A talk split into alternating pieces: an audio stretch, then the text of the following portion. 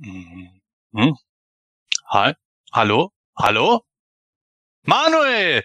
Mensch, wo bleibst du denn? Aha. Äh. Ach, du bist gar nicht da. Nicht im Land. Wo? Wo, ja, wo, wo bist du denn? Hä? El Segundo? Du bist in El Segundo? Ja, aber wie? Du, du hast dich da reingeschlichen? Also bei Mattel oder wie? Warenlager. Äh, okay, aber weil du das Ergebnis, das Ergebnis vom Crowdfunding wolltest du rauskriegen. Ja, ja, okay, Manuel, ja, aber das Ergebnis. Manuel, hör mir mal zu. Das, das ist doch schon seit gestern Abend bekannt, das Ergebnis vom Crowdfunding. Ja, ja, die Umfrage für das Crowdfunding, das Ergebnis steht fest. Was? Ja, Warenlager, du hast gesagt, du bist im Warenlager. Ach, seit drei Tagen? Manuel, aber wie, verlaufen. Ja, ja gut, aber wie, du hast gar keinen Lageplan dabei gehabt. Ja, also, nee, nee, habe ich auch nicht. Nee, ich kann das jetzt nicht googeln, wir haben ja gleich Sendung. Ja, dann ruf doch einfach mal nach jemandem. Ach so, Arbeiterstreik. Wird länger dauern. Mhm, ja, ist schon klar. Mhm, ja. Ja, okay. Mhm, ja. Ja, aber wa ne, warte mal. Hast du überhaupt was zu trinken dabei? Nee, Eigenurin zählt nicht. Herrgott nochmal. Nein, auch nicht die Flüssigkeit von Mosquito. Nein, und wenn da noch so viele Pakete. Nein, die sollst du nicht trinken. Glaub mir, das ist nicht. Wie? Ach so, weniger Chemie als in Dr. Pepper? ja, gut. Ja, die Amis halt, aber. Mhm. Ja. Hm. Ja, ja, Plastikdämpfe. Mhm. Ja, der ganze Raum. Verstehe ich schon. Ja. Ja, richtig, nicht durch den Mund atmen. Wie? Kaum noch Ladung. Äh, ja, du, ich muss eh gleich. Ja, der Podcast, genau, der, du. Nee, du, das schaffen wir auch zu dritt, das geht schon. Ja, ja, ja. Ja, ich sag deiner Frau Bescheid. Und den Kindern. Und dem Hund. Also dann, ja, Freitag der 13. Ja, so ein Pech, ja. Ja, ja. Nee. Ja, nee. Nein. Nein, die Mumie am Boden ignorierst du lieber. Nein, das ist doch egal, was die anhat. Was? Ein Sabbelsaurus-Shirt. Nee, lass liegen. Nee, nee, du, da bringt Mund-zu-Mund-Beatmung auch nichts mehr, aber Manuel? Manuel! Manuel! Ah, verflixt nochmal. Hat er aufgelegt? Ich glaub, sein Akku ist leer. Na, so ein Mist. Das Sabbelsaurus-Shirt hätte ich schon gern gehabt. Das hemanische Quartett. Präsentiert von planeteternia.de.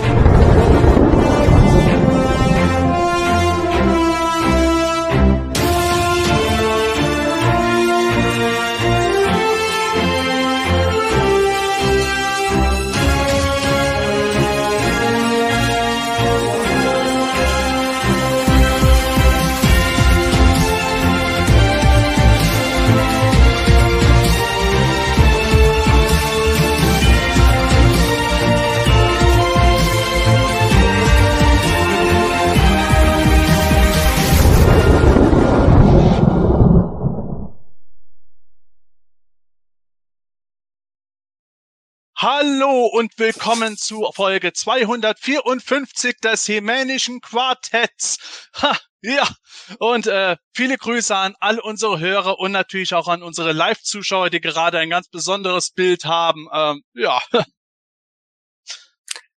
Auch von mir viele Grüße. Ähm, und da, da Gordon sieht heute irgendwie etwas verändert aus, habe ich den Eindruck. Wir haben uns ja beide passend zur Celebration angezogen, Sepp, aber beim Gordon ist irgendwie was schief gelaufen. Ja, genau. Und äh, vor Schreck hat's den Michael jetzt sogar schon für zwei Sekunden wieder irgendwie weggeballert. Das ist der Wahnsinn. Also äh, ich weiß nicht, ist es der Gordon oder ist es doch Jason Voorhees? Also keine Ahnung. Michael und ich kommen mit unseren Skeletor-Cosplays hier überhaupt nicht weiter. Aber mein lieber Schwan, Gordon, was geht hier ab bei dir? Äh, ja, ich weiß auch nicht. Irgendwie, keine Ahnung. Ich saß hier so und dann auf einmal war Freitag der 13. ja, wie es halt immer so kommt. Jedes Jahr gibt es mindestens einen irgendwie, scheinbar. Muss also für die dahinter sein.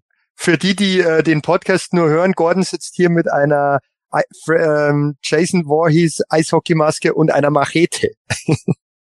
ja, irgendwie so thematisch gar nicht zu, uh, zu unserem Masters-Thema passend, aber andererseits, es gab ja auch von Funko mal äh, im Masters of the Universe Bug einen Jason Voorhees, also passt es dann doch wieder irgendwo. Wunderbar soweit. Ja, liebe Hörer, liebe Zuschauer, Freitag der 13. genau, ein Tag, der äh, für die Abergläubigen irgendwie Pech bringt. Bei uns ist es leider tatsächlich so, äh, die Zuschauer sehen es, die Hörer kriegen es vielleicht auch schon mit. Leider, uns hat es dieses Mal auch erwischt. Der Manuel fehlt doch wieder, musste leider ganz kurzfristig doch nochmal absagen. Ja, äh, drücken wir die Daumen, dass seine fulminante Rückkehr in Folge 255 endlich ansteht. Aber äh, gut, vielleicht hat er sich auch nicht mehr irgendwo hingetraut und ist heute direkt im Bett geblieben, bevor irgendwas passiert. Am Freitag, den 13. Aber in der Zwischenzeit äh, würde mich ehrlich gesagt noch ein bisschen äh, was anderes interessieren. Und zwar, ähm, wie meine Kollegen hier überhaupt äh, kürzlich gewählt haben. Michael, welche Filme oder Serien hast du denn neulich gewählt, die du geguckt hast? Ähm, Filme schaue ich ja eigentlich so gut wie gar nicht. Ähm, dafür sehr, sehr viele Serien. Also ich schaue mit meiner Frau wirklich gerne Serien. Ähm, was haben wir denn geguckt? Ähm, ist jetzt auch schon ein paar Tage her. Die letzte Voll oder letzte Staffel von Succession läuft auf Sky. Großartige Serie, also wirklich eine meiner Lieblingsserien. Ähm, leider ist die jetzt vorbei. Ähm, was haben wir noch geguckt? Ähm, Wrestlers, ähm, so, so eine äh, spannende Serie, finde ich, über die OVW, Ohio Valley Wrestling, äh, mit doch ähm, ja teilweise Charakteren, die doch etwas heruntergekommen sind, würde ich sagen. Also es ist quasi ähm, The Wrestler, den Film mit Mickey Rourke, so bisschen ins in Serienformat, aber doch durchaus sehr unterhaltsam. Ähm, auch auf Sky wir das Boot geguckt, die letzte Staffel. Ich glaube, es war die letzte Staffel. Die fand ich eigentlich ganz gut gemacht. Hat zwar wenig mit dem Film von früher zu tun, aber ich fand es für eine deutsche Produktion ähm, echt, echt ganz aufwendig und gut gemacht. Ähm, Top Boy gucken wir zurzeit. Das ist auch auf Netflix so ein, ja, spielt in London so eine Gangster-Serie.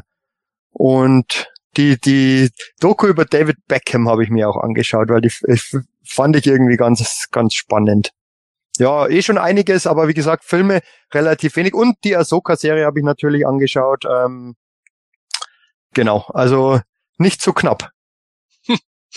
Ja, Gordon, wie sieht es bei dir aus? Ich glaube, so wie der Michael eher mit Serien zugange ist, bist du eher auf Filme gepolt?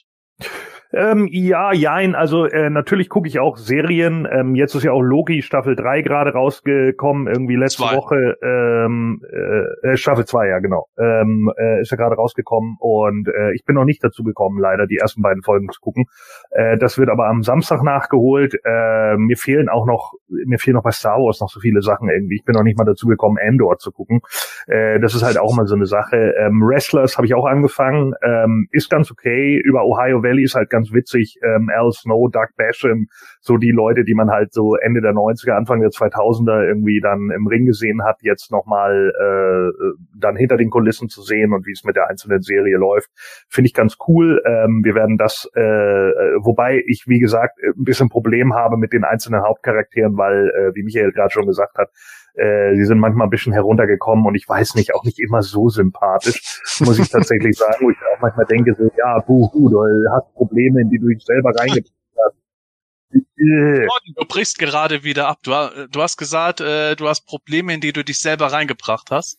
Nee, ich nicht. Äh, nee, ich sondern, meine äh, die der Serie. ja, ja, also äh, und Dank ja, an StreamYard übrigens. Ja, vielen Dank StreamYard, dass wir dafür wieder bezahlen. super Ah ja, richtig, richtig, klar. Äh, richtig, richtig, richtig gut. Ähm, also ja, das ist eben genau das. Ähm, Finde ich halt teilweise ein bisschen, äh, bisschen schwierig, ähm, ähm, aber äh, geht so. Was ich tatsächlich empfehlen kann, ich habe jetzt kürzlich einen Horrorfilm gesehen aus dem Jahre 2019, äh, Der Leuchtturm.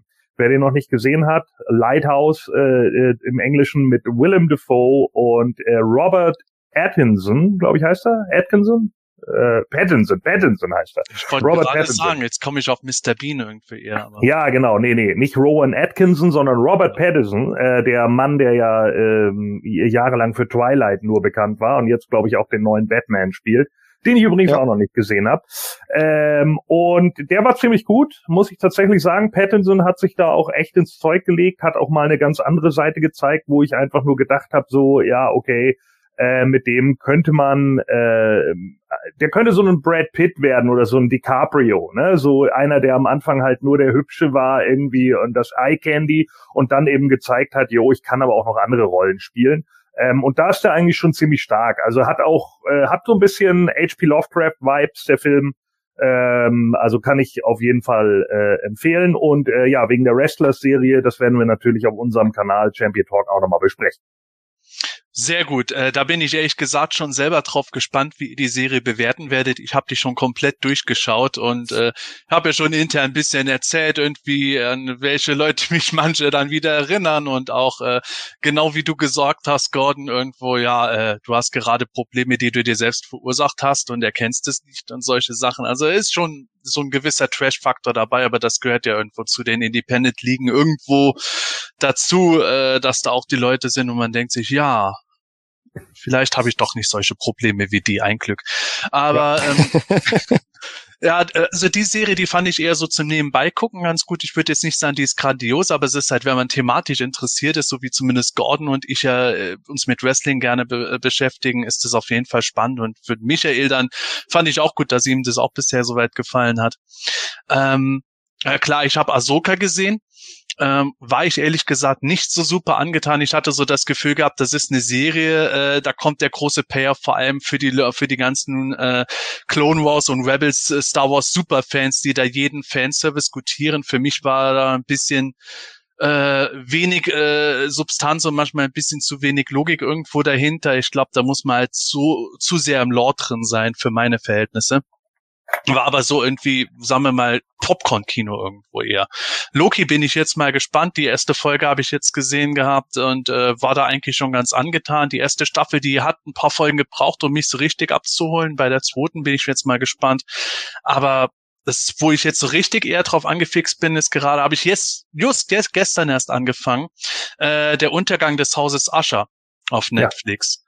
Ja. Ähm, kann der jetzt noch gar nicht so viel sagen, hab die erste Folge nur gesehen, aber die fand ich richtig gut. Bin sowieso ein großer Fan von Poe-Geschichten und erkenne dadurch natürlich Namen und sowas wieder, aber wie sie das jetzt bisher so reingedreht haben, macht mir Spaß. Das könnte für mich so ein, ich weiß nicht, ob man das in Sleephead nennt, wenn das auf einmal jetzt nächste Woche durch die Decke geht. Aber für mich ist das sowas, die Serie habe ich bisher gar nicht auf der Pfanne gehabt und bin jetzt schon total drin irgendwo. Die zieht mich richtig rein.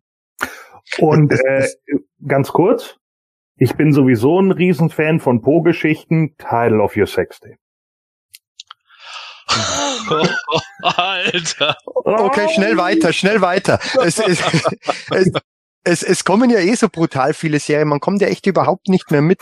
Zig Anbieter über Amazon Prime, Apple Plus, äh, Netflix, HBO und, und, und Paramount. Aber es gibt, es gibt halt auch schon unglaublich viele gute Serien. Also das habe ich auch gesehen, dass ähm, The House of Usher, The Fall of the House of Usher, dass die, dass das gibt. Ähm, sah ganz interessant und spannend aus. Vielleicht werden wir da auch nochmal reinschauen, mal gucken. Aber man muss ja wirklich mittlerweile auswählen, weil es einfach so unfassbar ja. viel ist. Und ja, bei Ahsoka richtig bei Ahsoka ging es mir tatsächlich wie dir, ähm, weil ich kenne diese ganzen ähm, an, ähm, animierten Serien nicht, wie Rebels und Clone Wars. Und dann ist es, finde ich, aus ähm, der die ganzen Realfilme und anderen Serien kennt, eine unterhaltsame Serie und wirklich gut gemacht, aber ähm, ich kann dann auch diese, diese Euphorie, die im, äh, bei manchen herrscht, nicht nachvollziehen. Und zwar aus von dir genannten Grund, weil ich halt einfach nicht so tief drinstecke und dann diese ganzen, den ganzen Fanservice auch äh, wenn man diese, diese Bücher nicht gelesen hat, Clone Wars Rebels nicht kennt, auch, auch gar nicht versteht. Ja, Richtig, ganz genau. Äh, das ist halt eben der Punkt dabei. Ich sag nicht, dass die Serie schlecht ist. Nee, die Serie war eigentlich so ganz mhm. unterhaltsam. Meine Frau ja. ist auch ein riesen Star Wars-Fan, ist in dem Thema mehr drin als ich. Die hat es aber auch irgendwo eher ein bisschen wie ich gesehen. Ja, ähm, da, hab, da hat uns Andor zum Beispiel deutlich besser gefallen. Das ja. war, war so eine Serie, bei der ich in den ersten zwei Folgen gedacht habe, und dann hat die so richtig angezogen und ich war begeistert das ist einfach mehr für mich, aber äh, ist ja auch vollkommen okay. Ich meine, wir sind ja Masters Hardcore Nerds. Es gibt ja auch Geschichten, wo man sagt, ja gut, die sind eher Mainstreamiger vielleicht und die Geschichten, da musst du halt voll im Lore drin sein, um die zu genießen. Ist halt überall irgendwo so. Insofern kein Problem. Aber ich glaube, der Untergang des Hauses Ascher, das könnte gerade dir, Michael, und deiner Frau auch super gut gefallen. Ja, kommen wir äh, von diesem ganzen Filme-Smalltalk eigentlich zu unserem eigentlichen Kern hier in dieser Sendung. Ähm, ja, Michael und ich haben es schon gesagt, wir haben uns eigentlich versucht, ein bisschen als Skeletor zu verkleiden. Es hat nur für blaue Oberteile gereicht. Ich habe noch nach lila Sachen geguckt, irgendwie ein lila Hoodie irgendwie von den Kindern, nix da, das irgendwie gepasst hätte. Ja, äh, wieder total versagt, aber Cosplay von Jason einfach besser. Aber wir haben heute ja eben auch noch das Thema Serie, nämlich die Revolution-Serie bei uns dabei. Aber davor haben wir auch noch eine Serie an Hörerfragen, die wir definitiv heute beantworten müssen, damit wir wieder weiter ein bisschen aufholen, unseren Pile of Questions abarbeiten. In diesem Sinne würde ich sagen, ah, die erste, Gordon, kannst du die mal vorlesen? Ja klar, die, die erste Frage kommt vom Alexander. Wenn ich mir meinen Vintage Man at Arms mit seinem sehr markanten Gesicht ansehe, frage ich mich oft, ob es für seinen Face Sculpt eine Vorlage im realen Leben gab. Ich muss dabei an Ernest Borgnine denken. Weiß nicht, ob das jemand nachvollziehen kann. Ist irgendetwas dazu bekannt, ob die Designer sich bei Man at Arms und anderen menschlichen Vintage-Figuren an solchen Vorbildern orientiert haben? Und wenn ja, an welchen? Ähm, mir ist es tatsächlich bei Man at Arms zum Beispiel nicht bekannt. Ich habe dann auch gleich gegoogelt ähm, und habe verglichen. Ähm, ich, ich, ich verstehe den Punkt, also so eine gewisse Ähnlichkeit mit dem, mit dem Vintage-Gesicht ist da zu dem Schauspieler. Ähm, bei anderen ist es ja wirklich bekannt, dass die nachempfunden wurden. Zum Beispiel bei Evelyn ist ähm, Sophia Loren ähm, Vorbild gestanden. Ähm, dann bei, bei Laser Power He-Man mit dem, äh, nicht umsonst heißt der Dolph Lundgren Kopf, ähm, ist natürlich ähm, Dolph Lundgren Vorbild gewesen, wobei die Ähnlichkeit meiner Meinung nach nicht so wirklich da ist, aber man, man könnte es hinein, ja, man könnte es hineininterpretieren. Ansonsten wüsste ich jetzt spontan keine Vorbilder für, für das sind ja speziell jetzt die menschlichen Charaktere gemeint. Also ich weiß nichts. Ich kenne vom, ich weiß, dass der Simon Soltau ja für seine Bilder, ähm, für seine Gemälde immer, immer Vorbilder hat, auch Schauspieler und ähm, die finde ich immer sehr, sehr gut ausgewählt. Die passen, finde ich, super ähm, zu den Charakteren. Aber ob das bei der Vintage Line so war, ähm, vielleicht kann sein, aber mir ist nichts weiteres bekannt, bis auf die genannten Beispiele. Weiß da jetzt im Moment auch nur zwei weitere Beispiele. Also Ernest Borgnine, darauf wäre ich auch nie gekommen, aber ich, ich sehe schon den Hintergrund des Ganzen, dass man sich das vorstellen kann. Ähm, ich weiß nur von dem Moto Classics zum Beispiel, der Flipshot, dass der äh, einen Kopf hat, der so eindeutig auf Val Kilmer basiert. Das mhm. kann man ja gar nicht mehr anders sehen irgendwo. Fand ich eigentlich einen netten, sagen wir mal, Gag, auch wenn Val Kilmer mit Masters gar nichts zu tun hatte. Aber warum nicht? Ähm, bei Vintage Masters, bei den Originalen, Michael, vielleicht erinnerst du dich, wenn ich das sage, war es nicht irgendwie so, dass äh, Tilas äh, die Originaldesign von Mark Taylor auf seiner Frau Rebecca beruht hat? Ja, stimmt. Ähm, bei den, zumindest bei den ersten Skizzen, die wurden, ja, stimmt. Das wäre noch ein Punkt. Das ist dann ja zwar doch stark verändert worden bei der Figur, dann ist, also kenne ich keine große Ähnlichkeit mehr, aber ja, das stimmt, das war, war bei Thieler auch noch so. Und ja, bei den Classics, wenn wir schon sind, ähm, da gab es natürlich auch noch andere Geschichten, ja, diese, die, die, diese Palace Guard, der natürlich den Kopf von ja, Scott Knightley selbst ja. hatte. Äh, ich hab, ich war jetzt nur im Vintage-Bereich drin. Ähm, gibt vielleicht noch paar andere dann bei, bei, bei den Classics oder späteren Figuren, da habe ich mir jetzt noch gar keine Gedanken gemacht. Aber ja, stimmt, ähm, Thieler ist da auch noch so ein Fall. Na gut, bei den Classics wissen wir, das Gesicht von Dragstore basiert auf mir. Man kann es halt nur nicht durch die Maske richtig erkennen. Ja, klar. Ja, logisch, logisch. nee, also sonst wüssten wir jetzt auf Anhieb nicht so weit, aber das heißt nicht, dass es nicht äh, demnächst zum Beispiel beim Battle Ram Blog nochmal irgendeinen Beitrag geben könnte, wo dann irgendwie rauskommt, äh, Merman basiert auf Christopher Walken von Halloween was auch immer. Also warten wir mal ab, da gibt es ja immer wieder irgendwelche netten Infos. Ähm, kommen wir mal zur nächsten Frage. Ja. Gordon, magst du vorlesen? Äh, nee, Michael, du kannst vorlesen. Gordon ja. war doch vorhin dran. Genau, ähm, die kommt vom Rakunos, ähm, stellt ja auch häufiger Fragen, Gruß an dieser Stelle. Ähm, wie seht ihr die Möglichkeit, dass die Origins, die demnächst über Mattel Creations angeboten werden, auch über Mattel Deutschland zu be beziehen sein werden? Gordon. Was meinst du? Halte ich nicht für komplett ausgeschlossen natürlich, aber da müssen wir ganz einfach abwarten. Ne? Also äh, abwarten, gucken, ob das tatsächlich irgendwie hinhaut. Kann natürlich sein, dass Mattel Deutschland das mit übernimmt, würde ich auch überhaupt nicht ausschließen, aber ich will jetzt hier auch nicht irgendwie Werbung für irgendwas machen, was dann hinterher nicht stattfindet. So, also entweder, ne, ich sag, ich sag einfach, da können wir nur spekulativ handeln. So, und, und auch nur spekulativ beantworten. Wir wissen es einfach nicht, könnte passieren, kann aber auch genauso gut sein, dass es nur über Creations läuft. Und auch Creations hat ja äh, schon ihre deutsche Webseite. Ne? Ihr kennt das ja, wenn ihr da drauf geht, dann steht ja dann auch schon da, du, äh, sie, sie äh, rufen diese Webseite aus einem anderen Land auf, wollen sie auf diese Webseite umschwenken und bla. Also denke ich, äh, dass es da vielleicht auch gar nicht so viel Bedarf von Seiten Mattel gibt. Glaube glaub ich tatsächlich, also ich glaube, dass die Wahrscheinlichkeit dagegen null tendiert dass, dass die Figuren beim Mattel-Shop kommen werden. Dieser Mattel-Shop ist auch irgendwie ganz seltsam, der Mattel-Shop Deutschland. Der, der, der führt auch ein absolutes Schattendasein. Er kam einmal groß raus, als das Mega Eternia auf einmal ähm, dort erhältlich war, noch weit vor Mattel Creations.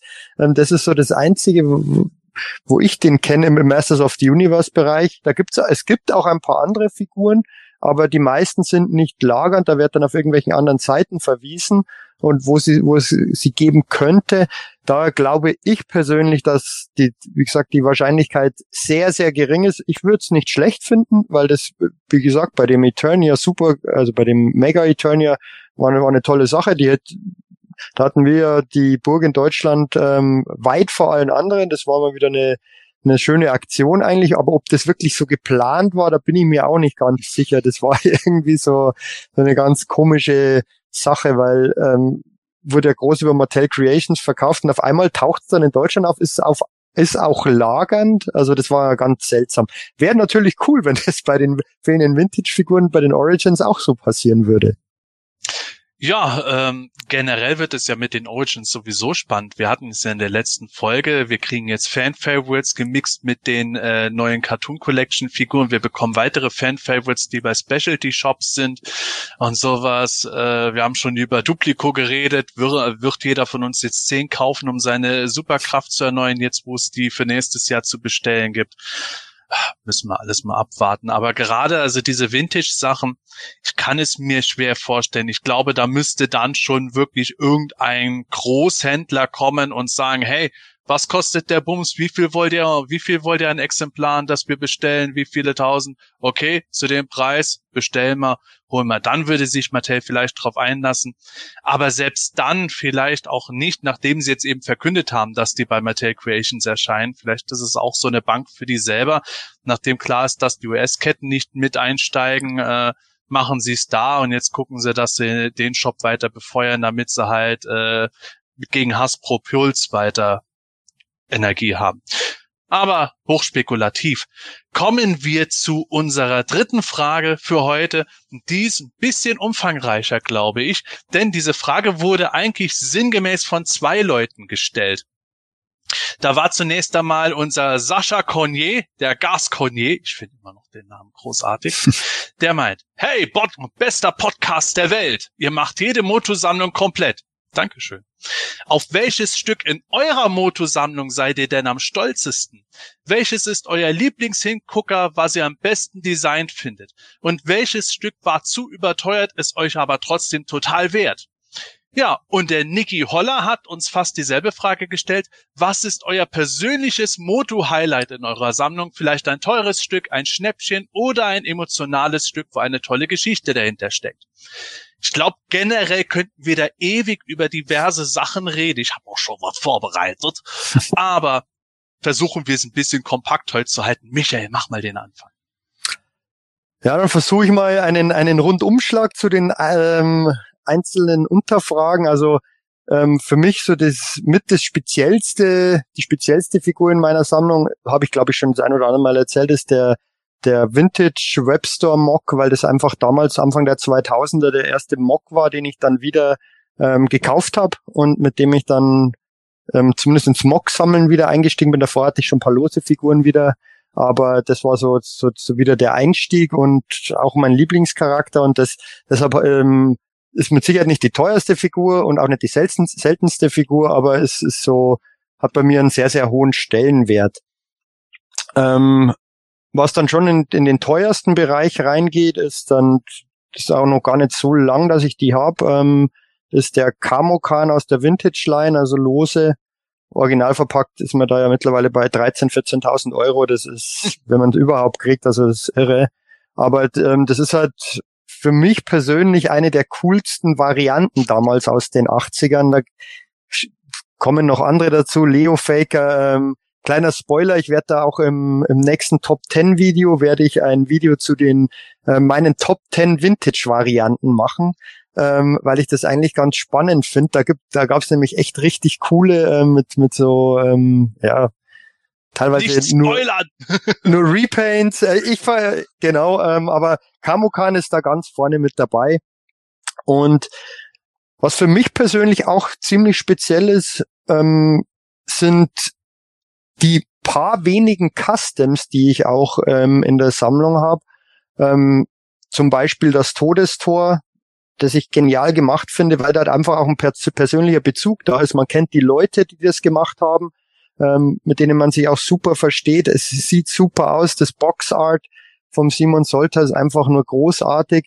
Und ähm, auch so Customs vom Jürgen und vom Carsten, ähm, das sind einfach halt so, so, so spezielle Dinge, weil weil weil es irgendwo auf eine gewisse Art und Weise natürlich einzigartig sind, auch wenn es das Todestor 50 Mal oder 70 Mal gibt, aber trotzdem.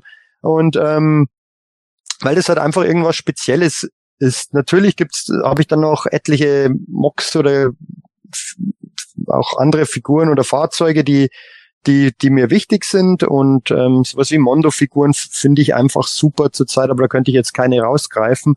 Ähm, und das sind so so spezielle Sachen und dann vielleicht noch eine letzte Geschichte. Ähm, weil ich, weil ich das auch immer spannend finde, so die Geschichten hinter den Figuren, ähm, wie man da teilweise an die gekommen ist, ist der Megator, den ich habe, den Vintage Megator, den ähm, Sammlerkollege der Volker, Gruß an dieser Stelle, ähm, über eBay Kleinanzeigen organisiert hat. Ähm, der war ursprünglich zu, ich glaube, 100 oder 200 Euro angeboten und dann hat er am schnellsten geschaltet und hat den sich organisiert und ähm, hat den dann tatsächlich bekommen und es war ein Zittern, kriegt er ihn und ähm, er hat dann gemeint, der wäre bei mir in der Sammlung eigentlich besser aufgehoben wie bei ihm und dann habe ich natürlich dankend angenommen und das war einfach eben, das sind so Geschichten, die vergisst man halt nicht. Ähm, ich werde jetzt nicht mehr dran denken, wann ich irgendwann eine Origins-Figur von Shop XY bekommen habe. Also da, da finde ich, machen solche Geschichten, machen es halt dann auch irgendwie aus und ähm,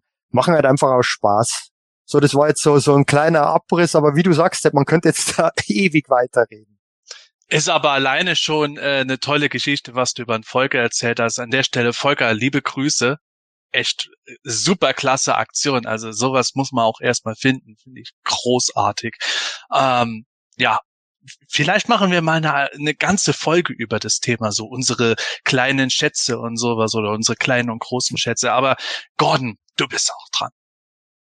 Ja, ähm, naja, bei Masters of the Universe, äh, klar, Geschichten gibt's dazu irgendwie immer, ne? Also ich war natürlich auch ganz froh. Ich weiß, dass wir uns irgendwann mal auf einem äh, Fan-Treffen da waren wir irgendwie und dann hatte ich einen äh, Original Faker in der Hand und der, dem der gehörte, der sagte dann so zu mir, ja, 1500 Euro und der gehört dir. Nicht so, ja, ich stell den mal wieder hin. So. Und äh, dann irgendwann später habe ich äh, einen ähnlichen Faker irgendwie bekommen für 300 Euro, glaube ich, im eigentlich genau selben Zustand. Das war natürlich schon ganz cool. Ich so, oh, ein Fünftel des Preises, yay! So und ähm, ja, das, das sind natürlich immer so ein paar äh, so ein paar Sachen, die eigentlich ganz cool sind. Ähm, äh, eine lustige Geschichte gibt's von mir und meiner Ex-Freundin, die mir zu Geburtstag unbedingt was äh, äh Gutes tun wollte und dann sagte, ja, ich schenke dir äh, ein New Adventures 2-Pack. Und äh, sie wollte mir dann eins von den He-Man und Evil Mutant 2-Packs geben und ich habe dann gesagt, ja, ich brauche aber nur noch das He-Man und Slushhead 2-Pack. Die beiden anderen, die habe ich halt schon. Und dann hat sie das irgendwie, sie hat sich mit irgendjemand, ich glaube, es war mit dem Duncan oder so, ich weiß es nicht mehr, sie hat sich auf jeden Fall mit dem abgesprochen und keine Ahnung. Und dann kriegten wir das Two-Pack, ja, und dann habe ich es ausgepackt und es ist das Two-Pack He-Man und Flock. Und ich, Oh. und ich, ja, das habe ich ja schon. Oh. Und jetzt pass auf. Und dann hat sie so einen Wutanfall gekriegt, dass sie einfach irgendeins bei eBay teuer ersteigert hat. Ich dachte, das gibt's doch nicht. Und hat mir das dann geschenkt im Nachhinein. Und ich so, Alter, das, ist, das war überhaupt nicht notwendig, Mann. Ich habe ja nur gesagt, ich habe das schon. Also das war ich, so, ich hätte jetzt schon gedacht, hat aus Wut die Figuren von der Karte gerissen. ja. nee. Also das, äh, das Tupac, äh, das ich dann doppelt hatte, habe ich mittlerweile schon wieder veräußert. Ne? Das habe ich dann irgendwie, äh, habe ich dann, äh, äh, ja, wie gesagt, dann irgendwie verkauft an, an einen anderen Sammler. Und äh, ja, das äh, Slush Head Tupac habe ich deswegen jetzt immer noch.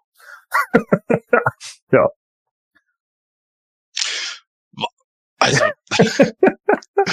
Ey, Das ist wieder eine Story, also da kann ich jetzt nicht, mit, nicht mithalten. Yeses, nee. Geil. Also ich sehe schon, wir müssen das mal als komplette Folge machen. Ähm, also Lieblingsstücke.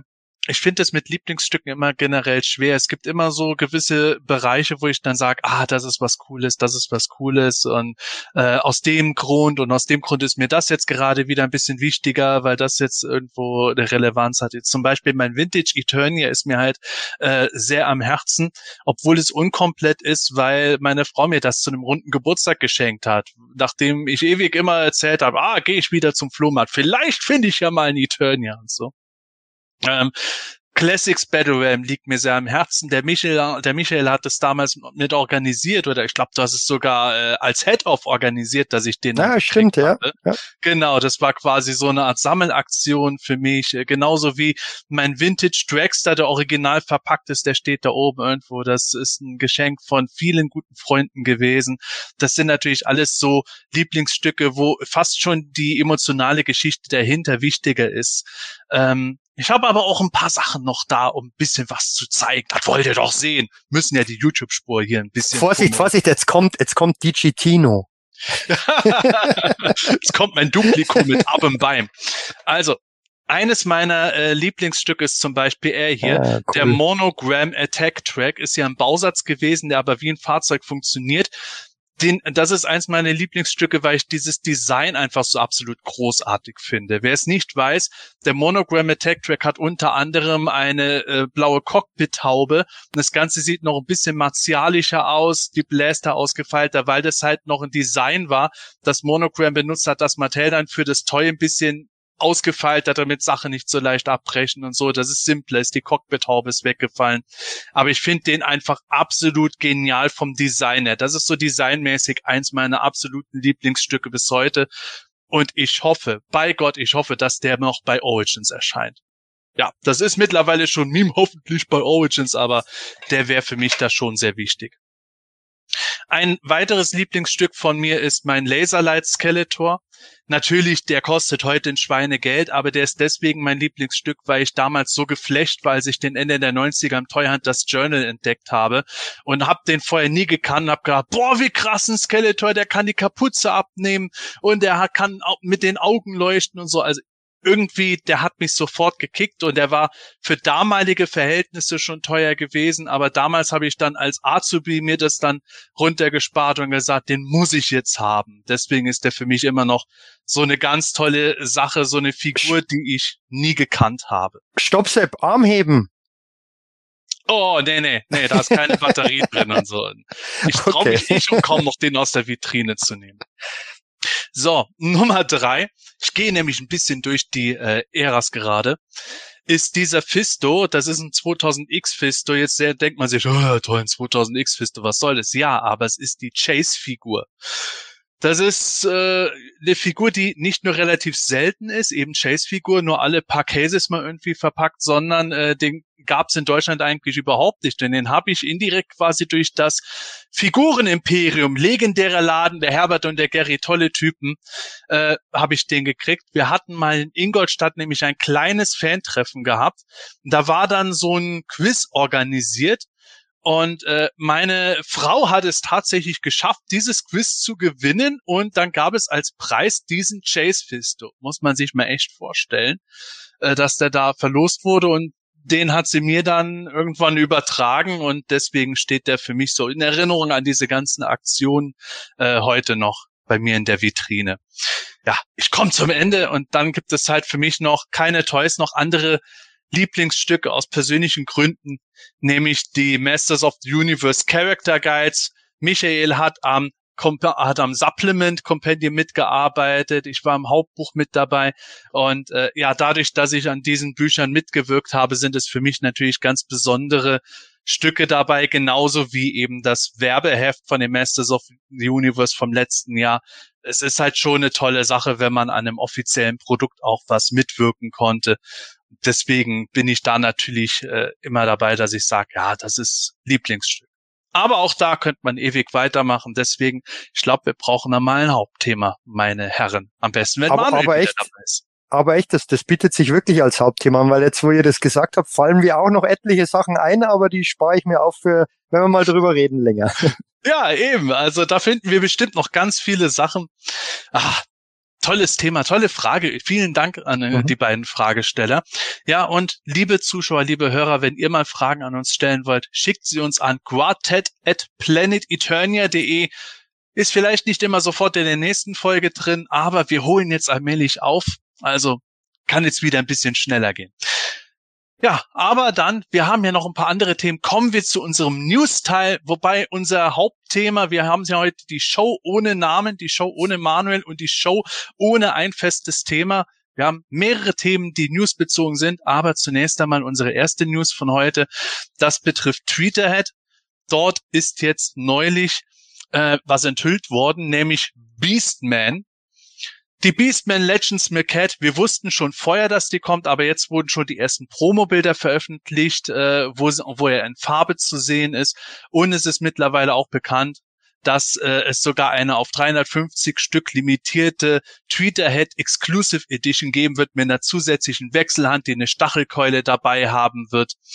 Ja, äh, das ist äh, die nächste. Wir wissen noch nicht genau, wann sie kommt. Sie haben nur gesagt, bald. Aber darüber hinaus haben wir schon was gesehen. Wir wussten schon, dass eine Sorceress Maquette in Arbeit ist, aber wir haben jetzt auch gesehen, Scarecrow und Man at Arms sind ebenfalls in Arbeit. Ich schätze mal, dass es Minimum noch ein Jahr dauern wird, bis die dann irgendwann angeboten werden. Aber wer diese Statuen sammelt, der kann seine Sammlung noch gehörig erweitern. Das ist schon der helle Wahnsinn. Wir hatten ja die Ausstellung auf der GraceCalCon gesehen. Der Matthias, der letztes Mal bei uns war, hat da ja zusammen mit dem Jürgen die organisiert gehabt. Mein lieber Scholli. Ja. Gordon, was sagst du mit dir zu diesen Maquettes? Gibt's endlich mal eine, die dich zum Kauf überzeugt? Nein, äh, das passiert wohl okay, nicht. Okay, nächstes äh, Thema.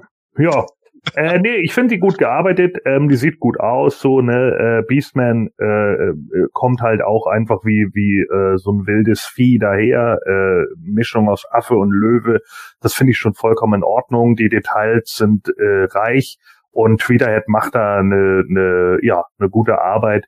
Aber ähm, ich bin halt wie gesagt eben nicht so der Statuensammler und deswegen ähm, bin ich da trotz alledem äh, weiterhin raus. Vor allen Dingen, wenn ich da mit einer anfange, dann würde ich wahrscheinlich auch die anderen haben wollen. Und das geht mir dann wieder zu sehr ins Geld. Ich habe noch so viele andere Sachen.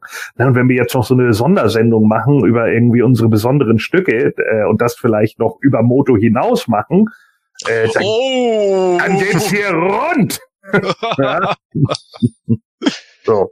Also von daher, nee. Äh, ich, ich mag die, also ich äh, mochte aber auch die anderen schon. Also ich finde, die sehen gut aus, aber ich werde sie mir nicht zulegen.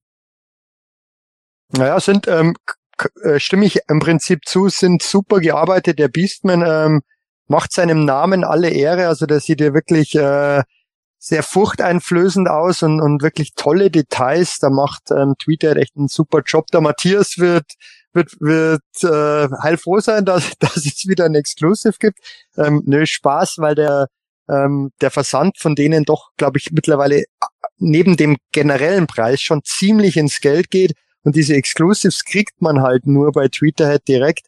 Und ähm, ansonsten könnt ihr auch über einen Händler kaufen hier wäre es etwas günstiger, aber so wie ich den Matthias kenne, kauft er sich mit Sicherheit die Exclusive-Statue, weil ähm, ja, es macht schon, macht schon was her. Auch wundert mich eh, dass es Scareglow nicht schon längst gibt, weil Scareglow ist ja eigentlich in jeder Line so ein Fan-Favorite und bietet sich ja auch an, weil man da vielleicht doch das, weiß ich nicht, wie, wie sie ihn dann gestalten. Man sieht ja hier ähm, eine Konzeptzeichnung, aber bei Scareglow gibt's ja doch sehr viele unterschiedliche Umsetzungen, eher in dem Vintage-Stil oder eben halt dann mit schwarzem Körper und den Knochen aufgemalt.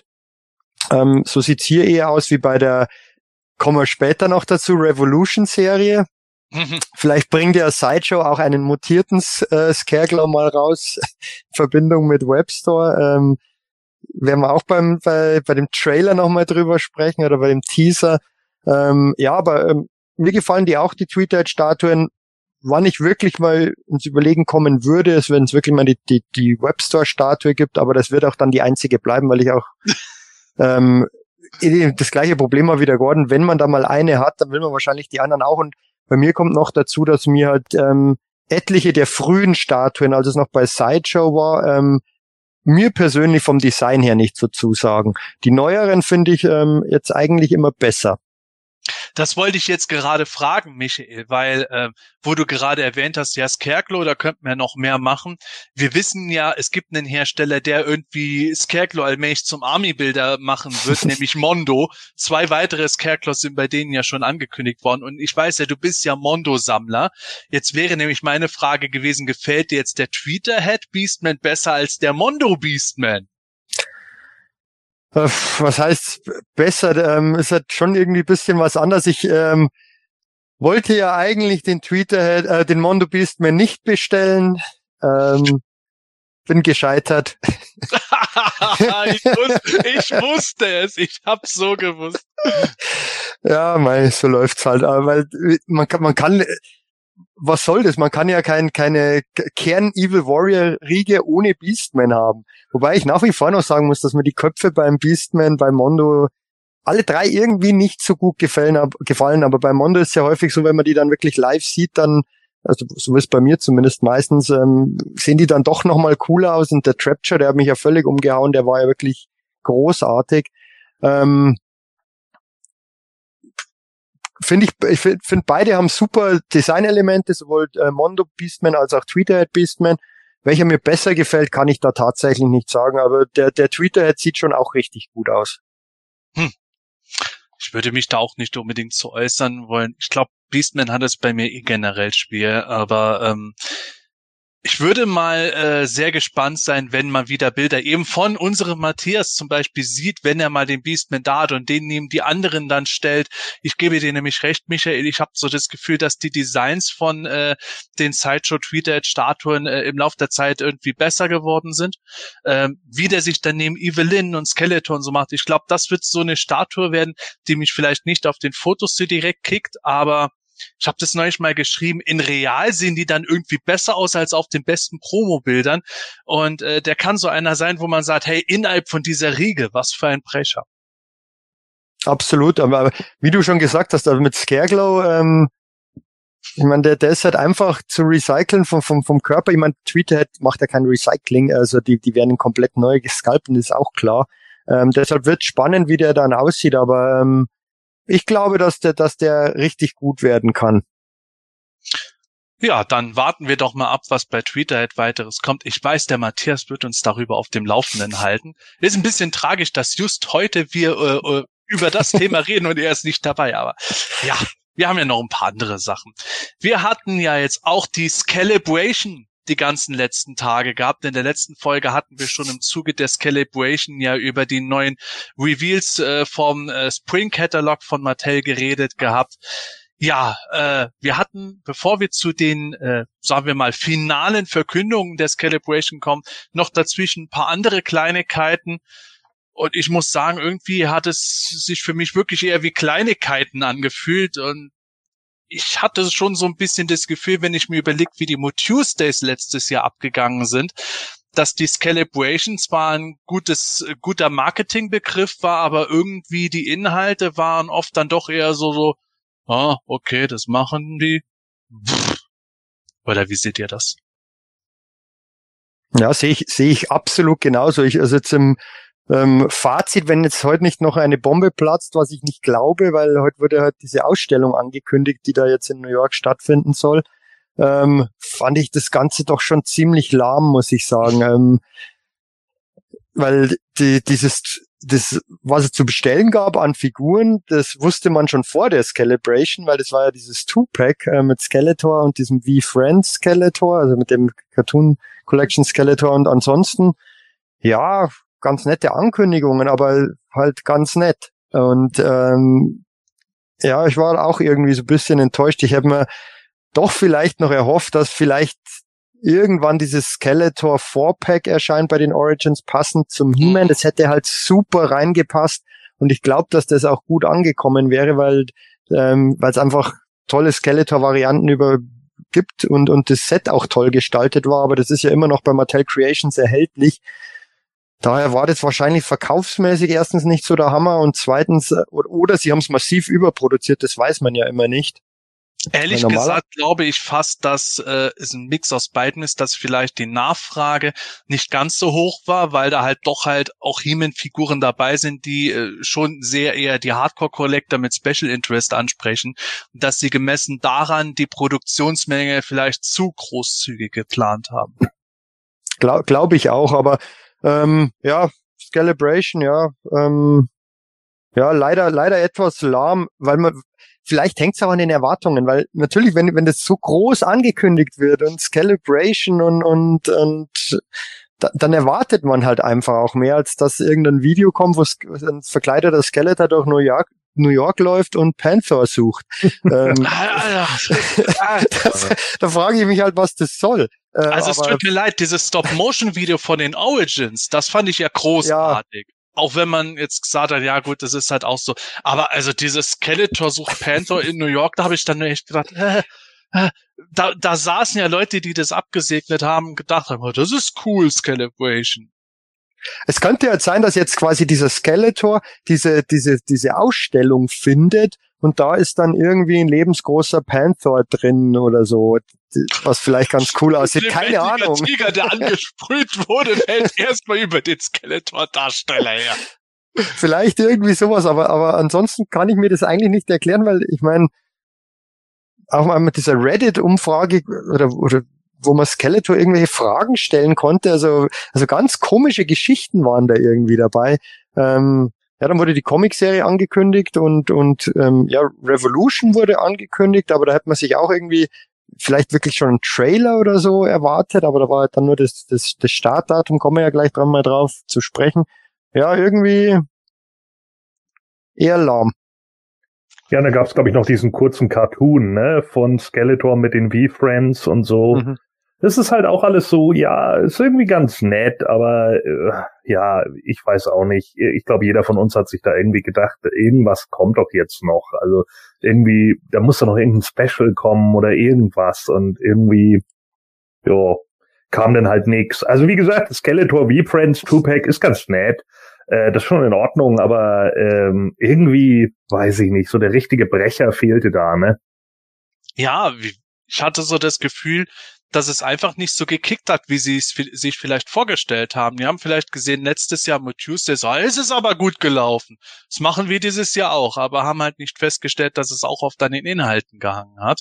Ja. Gut, letztes Jahr hatten wir Jubiläumsjahr in den USA. Natürlich ist da ziemlich was abge abgefeuert worden. Aber trotzdem, so mitgezogen hat es nicht. Aber wir haben ja jetzt eben zum Ende nochmal zwei Nachrichten bekommen, über die wir heute ein bisschen mehr reden. Unter anderem ist aber dabei schon fast ein bisschen untergegangen, die Nachricht nämlich, dass es eine neue Brandmanagerin in den USA gibt, nämlich die Sarah Mahmood, glaube ich, äh, wird sie ausgesprochen. Wenn ich falsch ausgesprochen habe, dann macht mir bitte keinen Vorwurf, aber die aktuelle Brandmanagerin hat sich jetzt in einem neuen Video kurz vorgestellt. Letztes Jahr glaube ich, war es, hat sie noch den Snake Mountain Prototypen in El Segundo ein bisschen hin und her geschoben, äh, hat Manuel dann live miterlebt, jetzt äh, ist sie hauptverantwortlich. Ja, Warum ich das jetzt erwähne, ist, dass äh, da sofort irgendwo von etlichen Leuten die Fragen aufkamen, ja, äh, haben, das heißt es jetzt, dass sie den bisherigen Brandmanager rausgeschmissen haben? Äh, ist Moto jetzt am Ende dadurch? Ähm, ja, äh, ich würde sagen nein, oder Gordon? Äh, ich hatte gerade gefragt, Sarah Mahmood, müsste die nicht äh, Brandmanager für Dino Riders Ice Age sein? Oh. Gordon, deine Anwesenheit hat sich wieder bezahlt gemacht. ja, also wir wissen ja, wissen wir irgendwas über den ehemaligen Brandmanager? Haben wir da überhaupt irgendein Statement zugehört? Der kann doch einfach nur in eine andere Position gesetzt worden sein, oder? Genau darauf wollte ich hinaus. Wir wissen nicht, was mir mit ihm jetzt genau ist, ob er die Firma verlassen hat, ob er gegangen wurde oder eben, ob er zum Beispiel befördert wurde. Denn das ist es ja gerade. Brandmanager klingt natürlich irgendwie cool, aber ist halt auch nicht irgendwie so eine Position weit ja, oben in eben. der Hierarchie von Mattel, sondern das ist halt oft auch so ein weiterer Schritt auf der Karriereleiter. Und Brandmanager kenne ich nicht nur äh, aus der Branche, sondern auch aus anderen Branchen. Das ist schon nicht unnormal, dass die alle paar Jahre mal wechseln.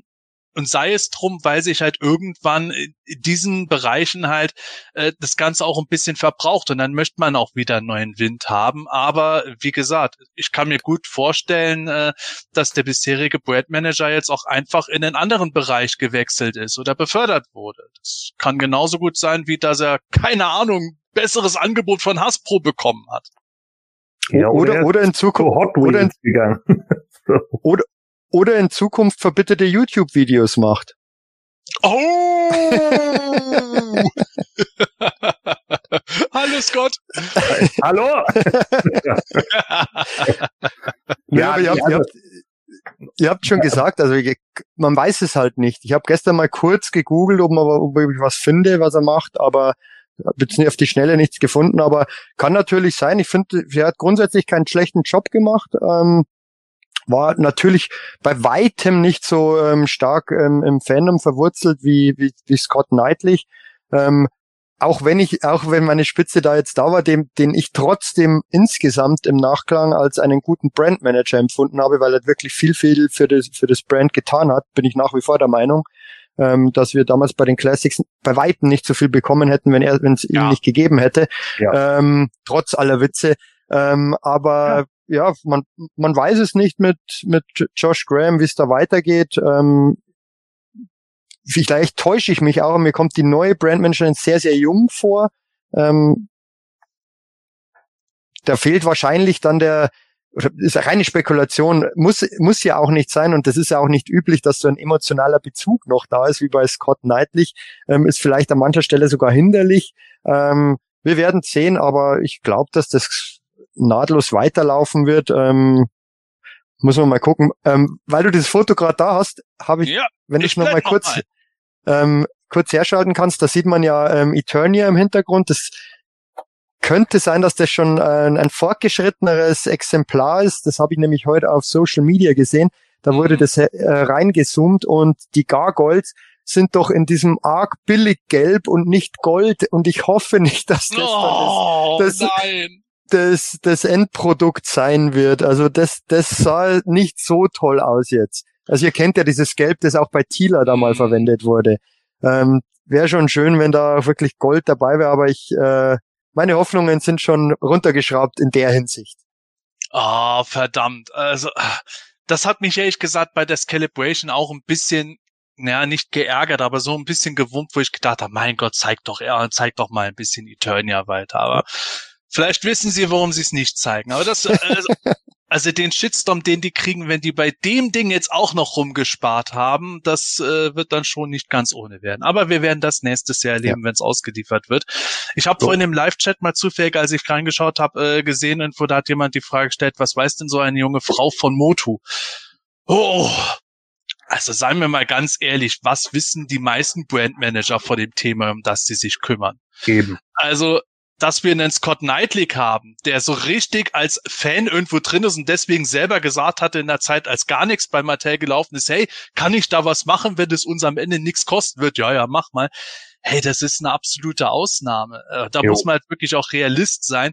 Wir werden nicht Leute in äh, mindestens unserem Alter in dem Job nonstop erleben. Wir werden auch nicht Leute immer erleben, die selber Riesenfans waren oder noch sind. Das sind dann halt Leute, die äh, werden da eingearbeitet, wie in jedem anderen Job auch, lesen sich mal mehr, mal weniger ein in die Sachen, so, so wie es halt gerade für den Job notwendig ist. Und wenn richtig die Kohle gerade am Laufen ist, dann wird da auch richtig viel Energie reingepumpt. Wenn weniger Kohle läuft, wird weniger Energie reingepumpt, so wie es halt in jeder Firma ist. Da müssen wir wirklich, wirklich realistisch bleiben. Die ist halt auch, wenn du ihr, ihr LinkedIn-Profile äh, und so anguckst, dann siehst du ja auch, was sie vorher alles gemacht hat. Ne? Die war mal bei Verizon, die war mal bei Starbucks, die war mal bei Disney. So, ne? Die, die hat halt auch viel mitgenommen und hat wahrscheinlich dann auch bei vielen Sachen irgendwo in irgendeiner Kategorie mal mitgearbeitet. Und jetzt hat man ihr bei Mattel was angeboten.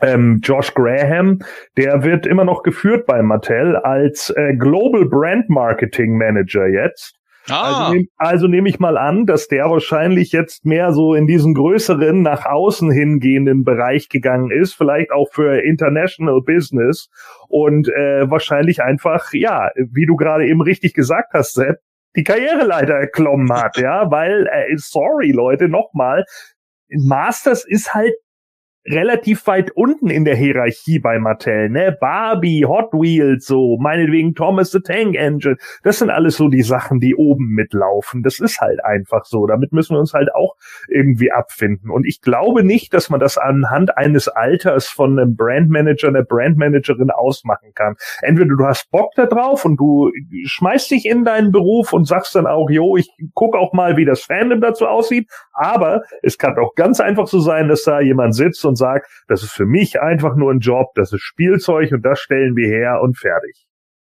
Ja, ja und die, die Designer und Berater im Hintergrund ähm, sind ja nach wie vor wahrscheinlich noch die, die es davor auch waren.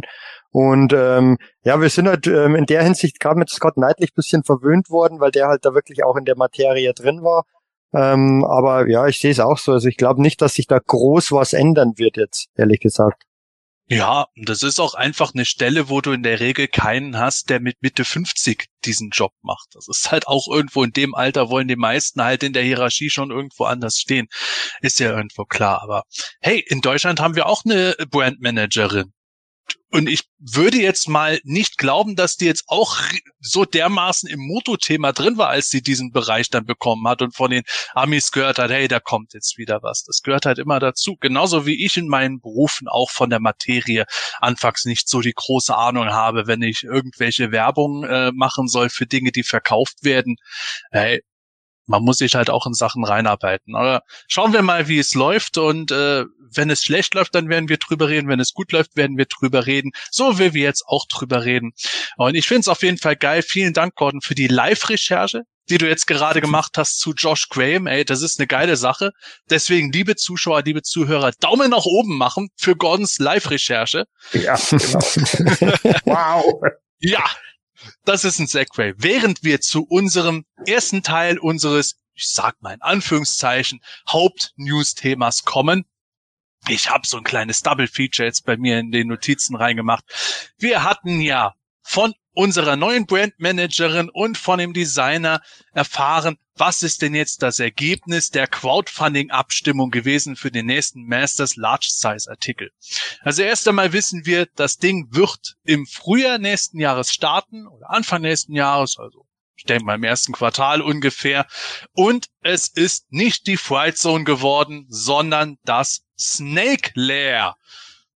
Da war durchaus mancher überrascht, oder Michael? Ja, ich tatsächlich auch. Also ähm, erst war ich etwas irritiert, muss ich zugeben. Ähm, ich mochte das Snake, Snake Lair von Anfang an, finde es ähm, die Konzeptzeichnung überzeugt mich und ähm, finde es generell toll, wenn neue Artikel in die Toyline integriert werden. Ich mag auch die ganzen Schlangenmenschen, die der Axel Jimenez oder Jimenez, Entschuldigung, äh, ja. Designt hat. Ähm, fand ich damals bei den Classics schon spannend, wenn die neu reinkommen und bei den Origins ist es der gleiche Fall.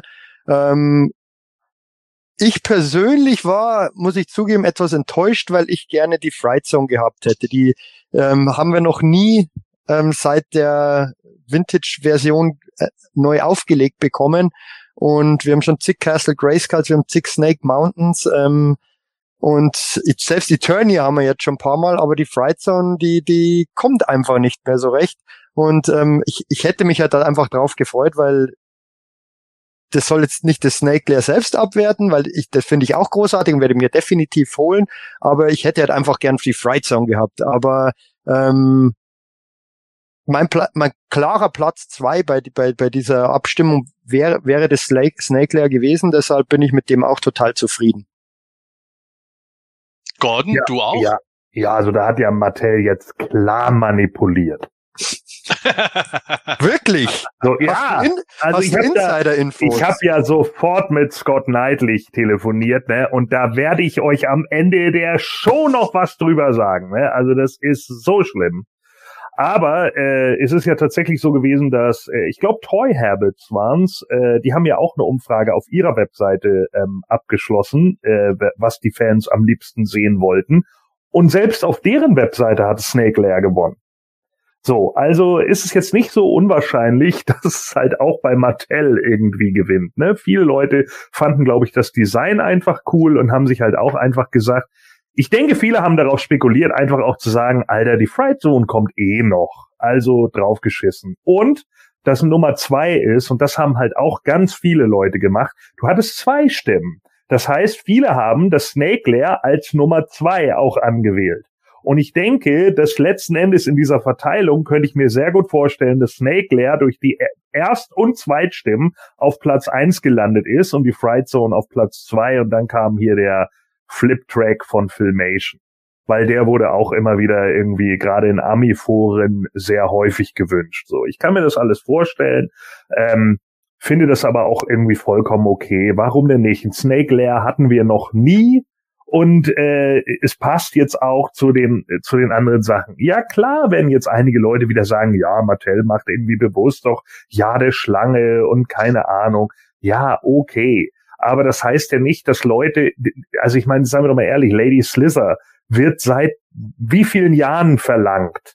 Ne, darüber, über die haben wir schon seit 2016, 17 gesprochen und da haben sie immer wieder gesagt, oh ja, die können sie mal bringen, das ist eigentlich ein cooler Charakter, endlich mal ein weiblicher Charakter, der cool aussieht, so für die Schlangenmenschen, geil, bla. Ja, die war immer ein be beliebter Charakter. Warum also sollte so ein Snake Lair nicht ge gewählt werden? Nur weil jetzt wieder einige Leute da sitzen, ich will aber immer nur Vintage. Ja, okay, gut, haben wir verstanden. Siehst jetzt aber, in der Abstimmung hat halt das Snake Lair gewonnen. So ist es jetzt eben.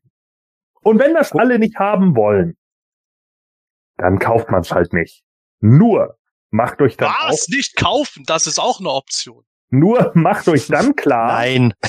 wenn, wenn das Ding nicht läuft, braucht ihr auch nicht unbedingt darauf wetten, dass Mattel dann andere große Produkte noch anbieten wird, wenn die dann sagen, ja, das lief halt nicht.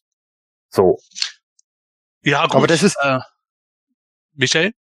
Ein, ein, nur ein Satz zur Ergänzung. Das ist aber genau der Punkt. Ich finde schon legitim, ähm, dass Leute enttäuscht sind, weil sie gerne die Fright Zone wieder gehabt hätten. Aber ähm, es kommt halt immer auf die Art und Weise der Kritik an. Ähm, Mattel hat da mit Sicherheit nicht irgendwelche Abstimmungen manipuliert. Was, was soll das?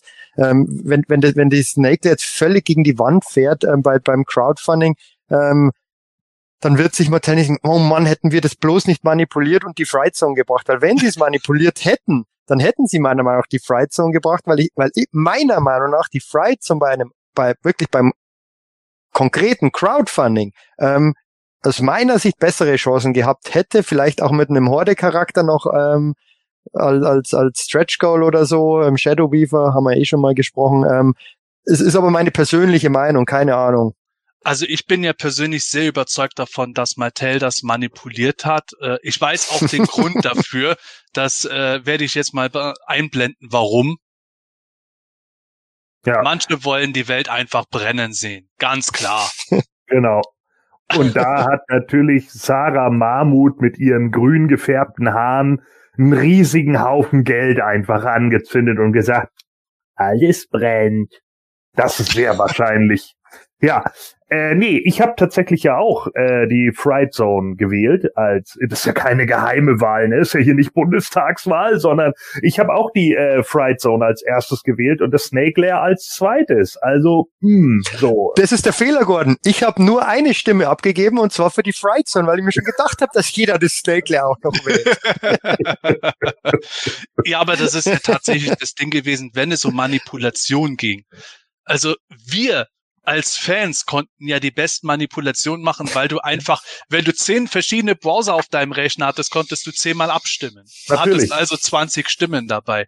Ähm, wie viele Leute das jetzt wirklich so exzessiv gemacht haben, weiß man nicht. Aber es brauchte nur, es brauchte nur zwei Mega-Nerds, die gesagt haben, ich will das unbedingt haben und so. hauen dann da nonstop los, was irgendwie geht. Weiß man nie. Aber für Mattel, die haben einfach nichts davon, wenn sie da jetzt großartig was manipulieren. Ich habe das Argument gehört, irgendwie, ja, die Frightzone wird sich ja sowieso verkaufen. Da kam mir sofort die Frage, ja, dann können sie die doch auch in den Einzelhandel bringen. Ja, aber ganz ehrlich, das ist ja das, was wir schon am Anfang, äh, als äh, diese Umfrage kam, gesagt hatten, ja, wenn jetzt schon bei Snake Mountain so viele sagen, ja, ich warte, bis das reduziert ist, bevor ich es kaufe, nachdem das jahrelang von den Leuten wirklich vehement gewünscht wurde, äh, welche, Chance, welche Chance hat denn dann so ein Playset dabei? Also da muss man auch ein bisschen realistisch sein. Ich denke, Mattel wird das schon gesehen haben, dass die Frightzone, davon bin ich überzeugt, nicht schlecht abgeschnitten hat. Aber ich denke auch eher, dass das System durchaus gewesen sein kann, dass die Leute gedacht haben, oh, Frightzone wird es ja sowieso. Ich stimme jetzt auch mal für die anderen Sachen, die ich cool finde. Dann kommt so eine Dynamik. Ich muss zugeben, ich war ja nie ein großer Frightzone-Fan. Und ich fand die Frightzone jetzt ganz ordentlich designt, aber irgendwie hatte mich nicht so gekickt. Die, die Filmation-Falle, das wäre ein netter Bonus gewesen. Die violette Fliegenfalle fand ich irgendwo platziert. Und ansonsten war der auch nichts. Das ist ja genauso wie Feuer. Du hast eine große Bodenplatte und dann hast du die Front, dann kannst du ein paar Figuren davor stellen, aber im, es gibt kein Innenleben, nichts.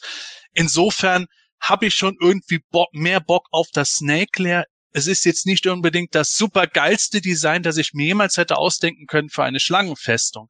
Aber wir wissen ja noch nicht, wie das Innenleben davon wird. Und ich kann mir vorstellen, dass man da ich bin ja so ein Spielkind, dass man da vom Spielspaß her viel mehr äh, Spaß dran haben kann, dass man da so hin und her bastelt, ah, da kann ich noch eine Falltür aufmachen und dies und das, das positioniere ich jetzt so und so und dann sieht es bei mir ganz cool im Regal aus. Ich glaube, dass ich da mit dem Snake mehr irgendwo ziemlich Spaß haben kann. Anderen geht es vielleicht anders. Aber was ja auch viele äh, im Moment ein bisschen übersehen, die jetzt halt auch vielleicht sauer sind, dass die Fright Zone nicht gewonnen hat. Es heißt ja auch noch nicht, dass wir die Fright Zone nie kriegen werden. Ich meine, gut, wenn die Umsätze jetzt alle so miserabel sind, dass da nichts läuft, dann wird es mit Sicherheit für weitere Sets schwierig. Aber Mattel hat ja nicht gesagt, wir machen das eine und die anderen sind für immer und ewig raus. Es kommt, glaube ich, jetzt eher drauf an, wie äh, dieses Crowdfunding selber abläuft. Und ich weiß nicht mehr, wer von euch beiden das war. Michael oder Gordon, einer von euch hat es schon angedeutet. Wir haben jetzt die Umfrage rum, aber es wird ja jetzt relevant, wie das Crowdfunding läuft, weil es ist ja nochmal was ganz anderes, ob jetzt auch ja. genug Leute das ja, kaufen eben. werden. Wir wissen den Preis nicht, wir wissen nicht, wie das Minimum sein wird ich könnte mir schon vorstellen, dass auch viele, die jetzt abgestimmt haben, dann am Ende dann da stehen und sagen, was? 250 Dollar und es kommt dann noch Versand hinzu und für uns ist es noch mal ein bisschen teurer.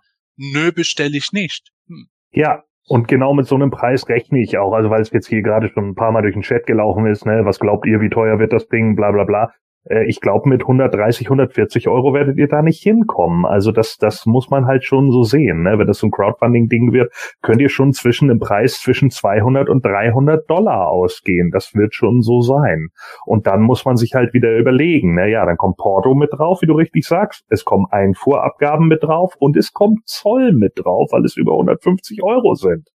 So, das wird so sein. Und dann muss man halt wieder rechnen und dann muss man halt wieder gucken, will ich es dann wirklich haben? Lohnt sich das für mich? Und, und, und, und, und. Und dann kommt natürlich auch noch die Frage, kommen wieder Stretch Goals mit dazu? Ne? Wenn die dann auch noch mit dazu kommen, hm, schauen wir mal. Ich, ich glaube sogar, dass das 200, 300 selbst äh, sehr niedrig gegriffen ist. Ich glaube, dass man selbst da nicht hinkommen. Ich glaube, also ich, ich spreche jetzt von, von All-Inclusive Versand nach Deutschland, weil das ist ja dann doch wieder ein größeres Set. Ich meine, Mattel löst es ja ganz gut bei Mattel Creations mit, mit den Einfuhrabgaben. Da ist es immer noch in Anführungszeichen re relativ günstig, bis jetzt auf Eternia, weil das halt einfach so riesig ist. Ähm, bei, bei das, beim Snake Lair muss man schauen, aber ich, ich gehe eher so von, ich weiß ich nicht, 400 rum wird's, befürchte ich, schon werden. Ähm, je nachdem, was halt auch alles dabei ist. Ähm, man, man, man weiß es nicht, aber ich, ich allgemeine Preisentwicklung, alles wird teurer. Ähm, wenn, wenn ein reguläres Snake Mountain schon 130 kostet im Laden und das wird mit Sicherheit in, in einer viel, viel größeren Menge produziert, ähm, da bin ich mal gespannt zumindest. Ja. Und du sagst oh. es richtig. Der äh, Carsten Gasch spricht es hier gerade an. Die Freigrenze mit 150 Euro beim Zoll gibt es übrigens seit diesem Jahr nicht mehr. Stimmt ja sogar. Das heißt also, dann kommt das sowieso auf uns zu. Ne? Also dann haben wir eben genau das Ding und da müssen wir halt immer gucken und wir wissen nicht, wie viel da tatsächlich auf uns zukommt, was da auf uns zukommt, aber ich sage gleich, mit 150 kommen wir da nicht. Das wird nee, ja. 150 auf keinen Fall. Äh, Michael sagt es schon richtig. Äh, Snake Mountain. Massenproduktion, Retailware, das wird von vielen Ketten auf der ganzen Welt angeboten das ist eine ganz andere Größenordnung, als wenn Mattel Creations das im Online-Verkauf anbietet, wo sowieso dann schon ein Teil der Leute wahrscheinlich raus sein wird. Es ist eine geringere Produktionsmenge. Es ist, es sind ja auch alles dann originäre Teile, zumindest die Verschalung. Wir wissen nicht, ob sie irgendwie eine Bodenplatte von Snake Mountain da drin recyceln. Ich kann es mir schwer vorstellen. Aber außer vielleicht zwei, drei Waffen, die dabei sind und möglicherweise den Stretch Goals, können wir gleich noch reden, sind es alles Teile, die können sie nur einmal benutzen und das kostet halt viel Geld. Ich weiß jetzt nicht, ob es wirklich an die 400 Dollar irgendwo gehen wird. Ich hoffe ehrlich gesagt nicht und ich bin da auch generell ein bisschen misstrauisch, wie das laufen wird, weil Mattel jetzt schon diverse Crowdfundings dieses Jahr bei Mattel Creations in den Sand gesetzt hat, wo einfach äh, die Leute gesagt haben, nee, äh, Angebot stimmt nicht zu dem Preis, geht einfach nicht. Aber also 150 sehe ich auf keinen Fall. 250 Dollar, nicht Euro, sondern Dollar, ohne Versandkosten ist meiner Meinung nach das Minimum, was man befürchten muss. Ich lasse mich gerne ja. eines Besseren belehren, wenn es soweit ist. Aber darunter geht es meiner Meinung nach nicht und hätte auch keins der anderen Dinge äh, geklappt. Und da wird es halt interessant werden, wie viele Leute dann sagen, doch, das backe ich. Denn Michael, du hast es genau richtig gesagt es ist alles teurer geworden. Ich glaube, mit Eternia hatten wir echt noch so gerade so auf den letzten Drücker das Riesenglück gehabt, dass da noch nicht die generellen Preise, Kosten alles noch höher geworden sind und dass wir da noch ziemlich in dem Moto-Hype der Pandemiezeit drin waren, wo noch viel mehr Leute äh, auch einfach das Geld hatten und drauf angefixt waren. Wir haben ja hier in der Runde selber drüber geredet. Manuel und ich hatten gesagt, wir haben es bestellt, obwohl wir es eigentlich zu teuer fanden. Ob dieser Effekt jetzt beim Snake fruchten wird, ich weiß es nicht. Ich, ich glaube schon, dass, ähm, dass es durchgehen wird. Da bin ich mir klar, hängt, hängt von mehreren Faktoren ab. Aber ich glaube eigentlich schon, dass das durchgehen wird, weil ähm, gerade im Masters of the Universe Bereich, die, da gibt's doch dann ziemlich viele Hardcore-Fans, die das dann doch haben wollen. Und ähm, die Zahl ist bei, weil, keine Ahnung, was das Minimum sein wird, vielleicht wieder so 4.000, 5.000 Stück, weiß ich nicht, muss man gucken. Ähm, aber das, glaube ich, geht dann schon zusammen, weil hängt natürlich auch vom Design ab. Aber mir persönlich ähm, gefällt die, diese, diese Konzeptzeichnung eigentlich schon recht gut. Ähm, sind viele schöne Details dabei, die sind dann sicher ganz gut ausgearbeitet. Ähm, in dem Fall wäre ich auch, wäre es mir tatsächlich lieber, wenn es dann, weiß ich nicht, 50, 40, 50 Euro mehr kostet und dann wirklich ähm, nicht an Bemalung und Details eingespart wird. Weil wenn ich schon an so ein Crowdfunding backe, würde ich, ich persönlich schade finden, wenn dann einfach viele Sachen nicht bemalt sind. Hoppla, da war der Michael gerade weg. Oh, bin ich wieder da? Ja. ja. ja Marcel hat Ahnung. dich gehört und hat für dich zensieren wollen. Oh, oh, oh. Ähm, ich weiß nicht, was man noch gehört hat, aber ich wollte sagen, es wird schade finden, wenn, wenn da an, an Bemalung etc. gespart werden würde. Das wäre mir dann auch, weiß ich nicht, 40, 50 Euro mehr wert. Und ja, wir haben die Stretch Goals angesprochen. Ähm, ist ja immer spannend, was es da gibt. Das war ja bei, bei ähm, Eternia der King Grayskull, Moti und Keckler, der leider nicht mehr erreicht wurde. Ja, King Grayskull war Early Bird und Moti und der äh, Keckler, die waren dann die Stretch Goals ab so und so viel Bestellern. Genau. Ich meine, es würde sich halt, würde sich ja anbieten, weil Axel Jimenez die, die Snakler, glaube ich, auch designt hat. dass man dann diese Charaktere, die schon auf den Verpackungen zu sehen waren, ähm, als Stretch Goals anbietet, diesen High Priest Pythoness und ähm, vielleicht die, gen, genau Reptilex oder diesen diesen diesen roten Schlangenmenschen, der ist ja total billig eigentlich zu machen für äh, Mattel mit dem Lady Slither Schlangenunterkörper und dem Cobra Khan ja. Oberkörper, der ist ja eigentlich auch total billig zu machen, sieht aber cool aus meiner Meinung nach. Also da da wären einige Stretch Goals drin und ähm, ja, das das regt dann mit Sicherheit auch noch den einen oder anderen zum Kauf an. Vor allem sind die Early Bird Geschichten halt. Ja, du sagst es genau, äh, was ich mir auch schon dabei gedacht habe, wo du diesen äh, Schwanz von der Lady Slither erwähnt hast. Da wette ich ja drauf, dass der nochmal recycelt wird. Und nicht umsonst haben sie diesen roten Schlangenmenschen so präsentiert und diesen äh, Schlangen He-Man in den Minicomics gehabt. Also wir kennen Mattel ja. Wir brauchen uns ja keine Illusion machen. Es geht am Ende um das Geld. Und die sind einfach Sparfüchse. Und wenn man schon eine Toyline hat, bei der eigentlich sehr viel vom Grundprinzip im Recycling ist, dann wissen wir doch, dass dieser Schwanz nach Möglichkeit nochmal irgendwie recycelt werden soll. Also das kann ich mir vorstellen, dass genau sowas kommt.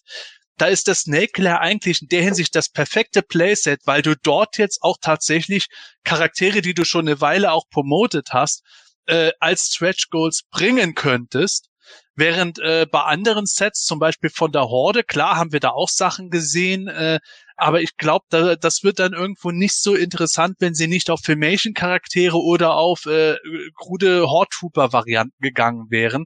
Die Schlangenmenschen haben da doch schon von den Designs jetzt eine andere Vielfalt, wo die Stretch-Goals vielleicht interessanter sein könnten und man sich vielleicht, wenn sie nicht erreicht sind, mehr drüber ärgert, dass die Figur nicht kommt. Ja. ja, sie haben, sie haben ja auch schon gut vorgebaut mit dem Jahr der Schlange. Also wenn man sich mal die, die ganzen Schlangenmenschen anschaut, unglaublich, wie viel es da mittlerweile schon gibt. Ähm, ja. Und da ist jetzt sind ja dementsprechend dann auch die Teile vorhanden und ja, wird halt spannend, was da, was da passieren wird. Ich bin ganz froh, dass das jetzt noch ein bisschen dauert, weil zurzeit kam eh viel raus und dann kann man vielleicht schon mal weiß ich nicht, Weihnachtsgeschenk sich bisschen aufsparen dann für, für späteres Crowdfunding oder ähnliches. genau.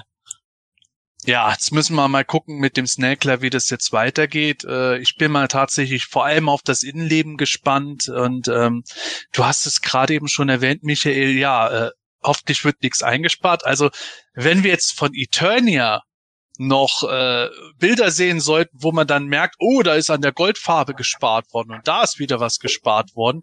Ich glaube, dann wird es noch schwerer für das Snake Lair, weil dann die Leute sagen, hey, ganz ehrlich, jetzt wird mir wieder was präsentiert und dann kriege ich die Billo-Version davon. Das sollten sie wirklich nicht machen. Und vor allem, glaube ich, wollen sie ja Eternia, das soll ja im Frühjahr 24 rauskommen oder ausgeliefert werden. Ähm, wahrscheinlich wegbringen und dann mit dem neuen beginnen. Äh, fällt mir eh in dem Moment gerade ein, ähm, die wollten doch auch vorab schon den King Grayskull eigentlich rausschicken. Da würde es eigentlich auch mal Zeit werden.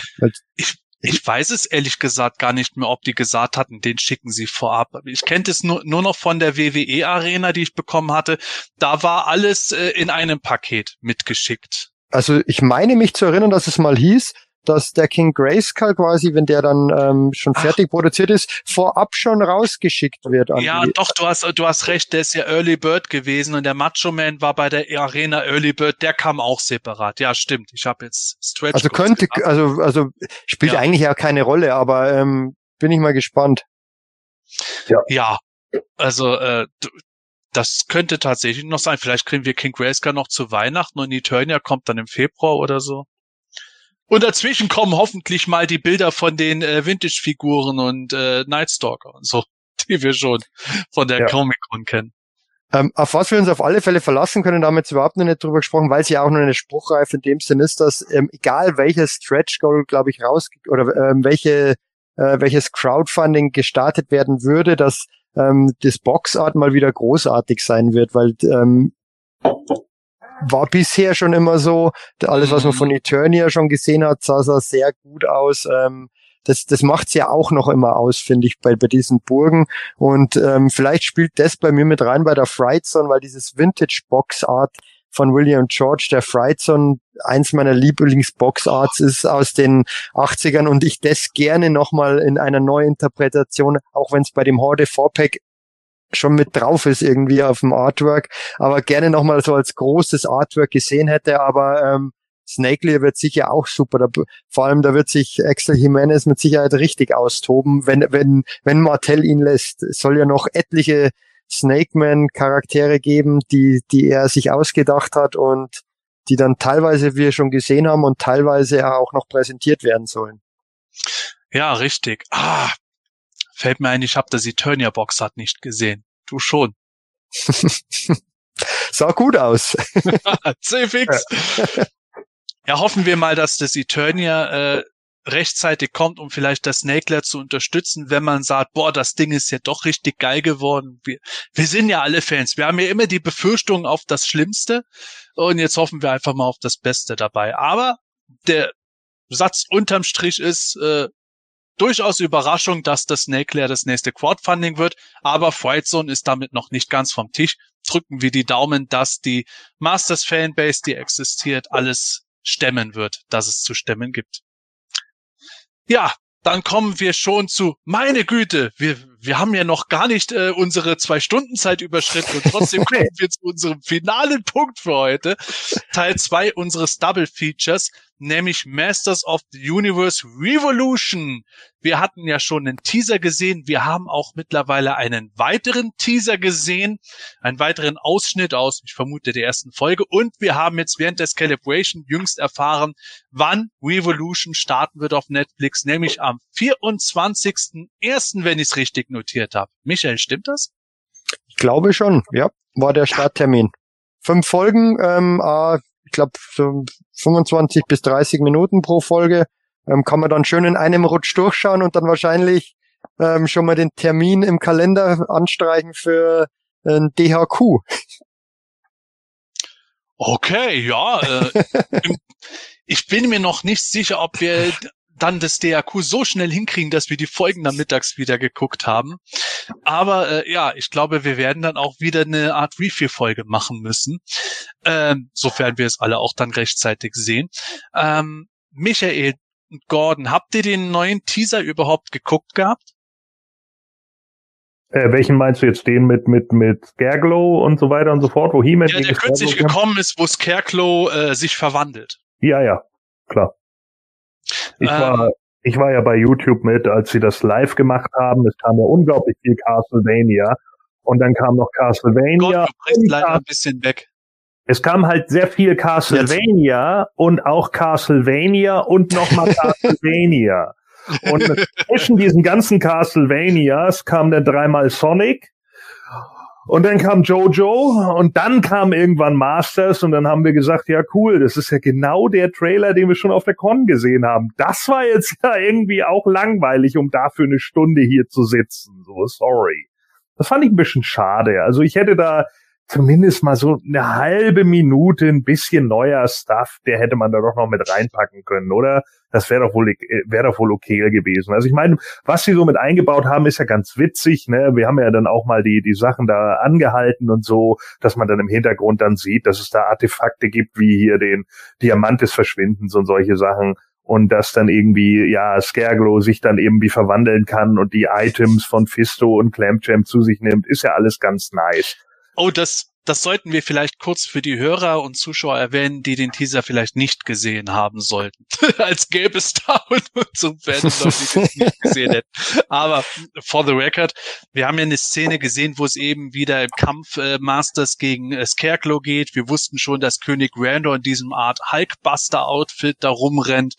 Und äh, ja, wir sehen es, dass Scarecrow scheinbar irgendeine Beschwörung versucht mit der äh, Faust von Fisto, mit dem Handschuh von Fisto und der Zangenwaffe von Clampchamp.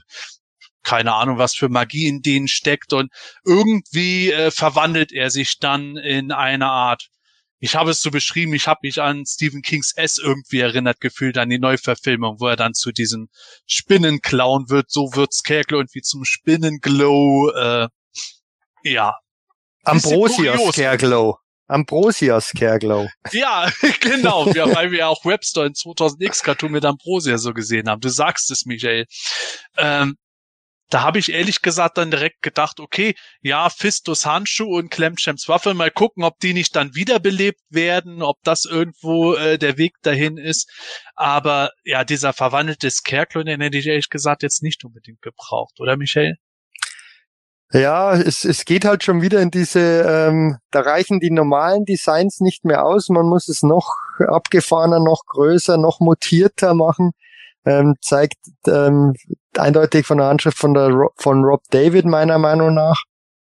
Ähm, ja, ähm, warum denn, Michael? Erzähl es doch mal. Wir, wir reden ja ganz oft darüber, ja, es ist halt einfach ähm, alles noch größer, noch aufgepowerter, noch in einer Deluxe-Version und Skeletor wird so groß wie ein Hochhaus und kriegt Flügel und ähm, es ist es ist einfach dann an, an mancher Stelle halt einfach too much, was es aus meiner Sicht gar nicht gebraucht hätte. Ähm, man muss schauen, wie sich das einbettet in, in die Handlung, aber wahrscheinlich hätte das Scareglow ähm, auch ohne Spinnenbeine funktioniert und einfach nur mit ähm, weil das kann ja eine spannende Geschichte sein mit, mit dem, mit der Faust von Fisto und der, der Zange von, von Clamjam. Das kann ja wirklich ein, was Interessantes sein, aber diese Spinnenbeine dazu, das ist halt, oder, und King Random Hulkbuster Outfit, das ist, das will mir nicht, immer nicht so ganz in den Kopf, aber ist ja. einfach so, damit, damit kann ich auch leben. Es ist, ist nicht das große Thema. Ähm, ja, aber ich stimme da Gordon schon auch zu. Ich hätte mir da jetzt schon auch irgendwie zumindest irgendeinen Trailer mal. Und, und, und wenn es auch nur ein Teaser-Trailer ist, der, der aber zumindest geschnitten ist mit Musik, so wie ähm, damals mit dem I Need a Hero. Ähm, der, der Trailer hat ja wirklich jeden von uns absolut weggeblasen. Ich meine, das ist natürlich schwer. Viele von zu, uns bis heute das Beste an Revelation. ja, äh, das ist schwer zu, schwer zu ähm, wiederherzustellen quasi oder sowas ähm, wieder zu beleben, aber ja, irgendwie sowas hätte ich mir schon erwartet. Und einfach nur diesen Ausschnitt nochmal, den man schon schlecht abgefilmt von der STCC mal ähm, gesehen hat, auf, auf mehreren Ausschnitten. Ja, ähm, hat jetzt meine Vorfreude nicht ins Unbändige wachsen lassen. Ähm, wir werden sehen, aber muss mal schauen gucken werden wir es alle, seien wir ehrlich. so, äh, wir hatten gerade eben, glaube ich, gesagt 24. Januar, das ist nicht korrekt. Äh, der tatsächlich Starttermin ist der 25. Januar. Oh, siehst du? Oh. Ich hatte es doch im Gefühl, dass ich es falsch gesagt habe. Also, ja, ja. Deswegen habe ich es gerade nochmal nachgeschlagen, weil ich jetzt gerade nicht ganz. Nee, alles gut.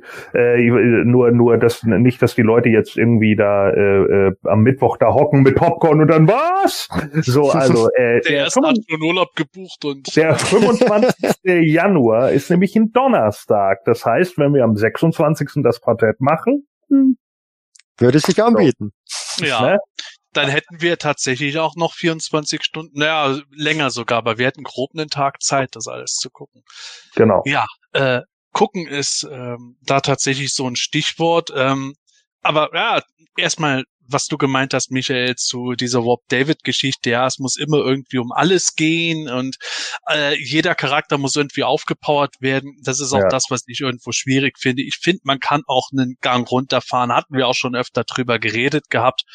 Ähm, das hat für mich gerade bei Revolution in der zweiten äh, Hälfte dann äh, ein bisschen was, äh, ja, runtergezogen. Es wäre doch irgendwie cool gewesen, wenn der Scarecrow jetzt in diesem Teaser einfach sich den Handschuh von Fisto übergezogen hätte. Der hätte dann irgendwie grünlich geleuchtet und dann wäre damit auf ihm und hätte dem erstmal mächtigen Schlag verpasst. Da hätte das sich doch, glaube ich, keiner irgendwie beschwert, oder? Hätte man, genau was ich, genau das habe ich gemeint, hätte ja durchaus ausgereicht. Ähm, aber ja, wie gesagt, das ist, das ist einfach so, war ja bei, bei, bei der He-Man and the Masters of the Universe, also He-Man 21 Cartoon-Serie auch schon so am Schluss. Ähm, ich habe ja auch vor nicht allzu langer Zeit mal wieder ähm, Revelation, ähm, also wirklich die zehn Folgen nicht an einem Tag, aber relativ zügig durchgeguckt. Und ähm, da war es bei mir auch so, so ab dem zweiten Drittel wenn ich die ganzen, wenn ich alle zehn Folgen ähm, hernehme, so ab Folge sechs, sieben, wurde es dann teilweise dann zu viel einfach und und und äh, wie du schon gesagt hast, das musste noch größer sein, noch epischer, ähm, da noch eine Riesenverwandlung, da muss ums ganze Universum gehen.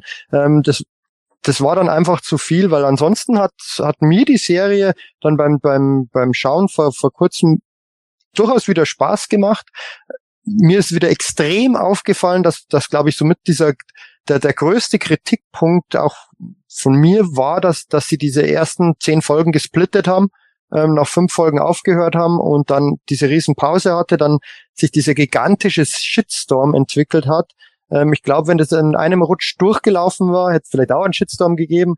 Ähm, aber, aber vielleicht wäre der nicht ganz so heftig ausgefallen, keine Ahnung. Aber das, das war aus meiner Sicht damals der große Fehler und jetzt gibt's ja eh nur noch fünf Folgen. Ähm, da muss man schauen, was dann da passiert, aber ähm, die erste erste oder ersten zwei Staffeln oder ist eigentlich eine Staffel in zwei Teilen, ähm, hat durchaus Spaß gemacht, finde ich. Hm.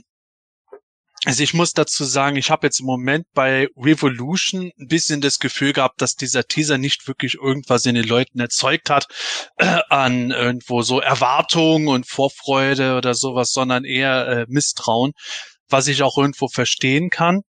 Ich muss auch zugeben, für mich ist irgendwo in Hinsicht auf die Serie gerade so leicht die Luft raus. Ich kann jetzt noch nicht so irgendwie sagen, oh ja, ja, ich bin schon total gespannt darauf, sondern denke mir irgendwie, ja, mal gucken. Was vielleicht aber auch nicht schlecht ist, weil dann die Erwartungen auch ein bisschen runtergeschraubt werden. Denn das ist das, was ich glaube, dass halt dieser, ich nenne es mal Bonnie Tyler Teaser damals, der, der uns alle total abgeholt hat, irgendwie ein falsches Bild erzeugt hat für viele. Und ich bin nach wie vor der Meinung, dass äh, die Serie in den, innerhalb der ersten fünf Folgen eine super Geschichte erzählt hat, aber spätestens ab der sechsten Folge hätte die sich eine He-Man, He-Man Skeletor fokussiertere Richtung entwickeln müssen, statt dass eigentlich so äh, weiter eher was erzählt wird, das viele Leute nicht so wollten. Jetzt haben wir so einen Teaser aber nicht, der sehr stark auf den Vintage-Charakter gebaut hat, sondern haben eine wirkliche Szene aus meiner Meinung nach immer noch der ersten Folge gesehen, wodurch man vielleicht dann, wenn die Serie dann läuft, die, die ganzen Folgen dann online sind, eher dann sagt, oh, damit hätte ich jetzt nicht gerechnet. Ah, ich dachte, da kommt jetzt nur irgendwie dieser krude Skeletech die ganze Zeit vor. Ah, okay, ja, das ist cool. Das könnte ja vielleicht sein. Oder, Gordon? Ja, natürlich. Also ich meine, wir haben ja nun, wir haben ja nun einige Cliffhanger gehabt in der alten äh, Serie. Ne? Da, da, da wird jetzt ein bisschen was auf uns zukommen. Jetzt müssen wir halt mal gucken. Ich stimme dir auch absolut zu. Ich glaube auch, dass die Ausschnitte, die wir sehen äh, oder gesehen haben jetzt mit Scareglow, die werden aus der ersten Folge sein. Blöd wäre es halt, wenn man jetzt wieder in so eine komplett andere Richtung geht und He-Man wieder killt ja, weil Hordak taucht auf, peng, tot. so, ja, dann muss wohl Tila wieder ran. ne? Also das sollte man vielleicht nicht unbedingt wiederholen. Äh, aber ansonsten, ähm, ich habe es ja damals schon gesagt, ne, ich hätte es besser gefunden, wenn man, wenn, wenn das, was wir letzten Endes serviert bekommen haben, wenn das die zweite Staffel gewesen wäre, hätte ich persönlich besser gefunden. Einfach vorher mal eine ganz normale He-Man Skeletor Storyline, überhaupt erstmal die Charaktere alle aufbauen, bla, und am Ende ist der Cliffhanger, He-Man wird erstochen und alle hocken da, äh, what? So, und dann sitzen sie da und sagen sich, Alter, das, das, das kann doch nicht sein. So, der, ja, das ist es auch nicht, da kommt noch was und bla. Und ich glaube auch, dass viele Leute dann einfach mit dieser ganzen Tila-Storyline, die wir dann in Staffel 2 so gesehen gehabt hätten, viel besser klargekommen wären, weil dann die Leute gesagt hätten, jo, wir haben jetzt schon ein bisschen was bekommen und keine Ahnung, und jetzt ist das halt eine Weiterentwicklung. Klar, es hätte immer Leute gegeben, die darüber genölt haben. Das wird immer so sein, das ist auch in Ordnung. Aber ich glaube, es hätte nicht so viele Leute in dem Moment vergrätzt. Weil wie du richtig sagst, der Bonnie Tyler Trailer, der, der baute halt auf He-Man und Skeletor auf. Und dann kriegst du hinterher eine Serie geliefert, wo in den ersten Folgen He-Man so gut wie überhaupt nicht mehr vorkommt. Und natürlich sagen dann sich die Leute, ja, das ist so ein bisschen, das ist so ein bisschen so wie diese Trailer, die man fürs Kino bekommen hat, ne, so 2004, 2005. So oh ja. Wo Komödien immer den witzigsten Gag drin hatten und dann äh. guckst du so und denkst dir so, irgendwie ist das fucking unwitzig. So, ja, und, und das ist eben, das ist halt genau das Problem. Ich denke aber, hier kann man eine Menge machen, so vor allen Dingen, wenn man jetzt, ähm, äh, wir haben ja dieses Bild mit dem Skeletech, äh, ähm, Skeletor, äh, Triclops und Motherboard äh, hinten auf diesem Thron sitzend, ne, äh, die sich jetzt ja entwickelt hat und so. Ich glaube, da, da ist eine Menge drin. Und ich denke auch, dass, dass, dass der, der, der Cliffhanger nach den fünf Folgen sein wird, dass Hordak auftaucht. ähm, nur kurz, Michael. Ich wage jetzt mal eine Prognose, von der ich persönlich überzeugt bin. Ich kann mich auch komplett irren. Aber ich wage einfach zu behaupten, in der ersten Folge werden wir so unseren Yeah, Masters Moment kriegen oder wollen sie uns geben, indem die Masters gegen Scarecrow kämpfen. Dann kriegen wir diese Snake Mountain Szene, die wir schon kennen, wo der Skeletor irgendwie so viel schlechter aussieht als bei New Adventures. Ah, ich hätte den gerne im NA-Look da gehabt. Aber anyway. Ja. Und äh, ich glaube, dass Skeletor dann im Namen von Motherboard, die ja irgendwie die, die Galionsfigur der Horde da gerade ist, dann einen Angriff auf den Palast macht und Achtung, ich wage zu prognostizieren, dass König Randor sterben wird. Skeletor wird zum König von Eternia dadurch. Und äh, ja, die Masters werden dann quasi zu den äh, Rebellen mehr oder minder. Und während Skeletor gerade auf dem Thron gemütlich sitzt, kommt dann Hordak nach Eternia. Also nicht am Ende der fünften Folge, sondern früher meldet sich die Horde auf Eternia an und äh, Skeletor wird dann irgendwie von diesem Technovirus befreit und äh, arbeitet dann mit Teamen zusammen, um Hordak oder die Horde aufzuhalten. Das ist, glaube ich, was wir in diesen fünf Folgen sehen werden, weil ich nicht denke, dass sie jetzt das bringen werden, nachdem sie ohnehin nur fünf Folgen prognostiziert haben, die kämen, dass sie da bis zum Ende der fünften Folge warten, um Hordak zu bringen.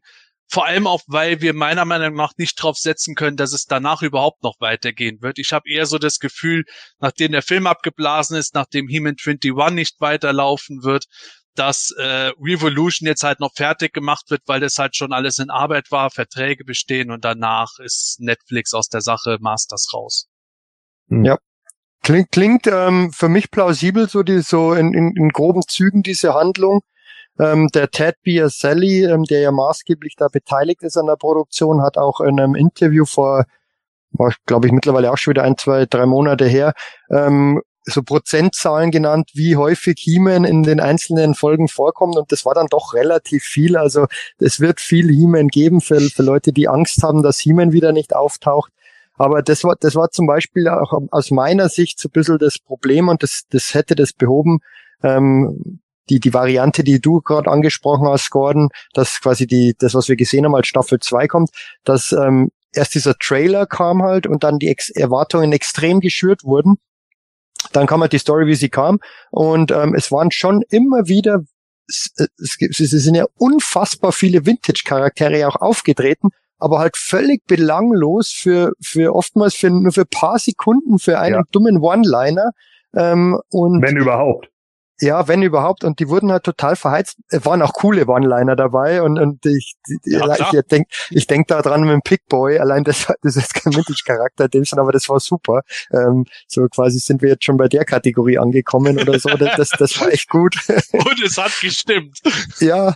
Und aber das, die wurden einfach irgendwie so, ja, so, so, so, so eine, so eine Checkliste ist dabei, ist dabei, ist dabei und jetzt gefühlt, ja, jetzt, jetzt fehlen ja, fehlt ja noch Roter und Twister, den packen wir jetzt in, in, in die nächsten fünf Folgen rein. Ähm, Merkst, merkst du, er kommt, er kommt vom Twistoid nicht weg. ja, ja. ich dachte, es würde jetzt die GT noch kommen. Äh, nee, aber, aber, aber wenn das irgendwie, ähm, das, das Was noch auf meiner Sicht. Cliffhanger zu Folge 5. Unman kommt. Die Horde hat die ganzen Masters und Evil Warriors alle festgesetzt. Und dann kommt so Sunman mit den Flügeln und seinem Cape so runter. Dann öffnet sich so der Himmel und so der, die Sonne, dadurch kommt diese runtergeflogen. Die Rulers of the Sun. Okay, wenn das passiert, feiere ich das, aber dann lache ich mich tot, Alter. Das und, und dann, dann muss aber Netflix im Vorgang ähm, organisieren, dass zwei Tage lang das Internet abgeschaltet wird. Ja.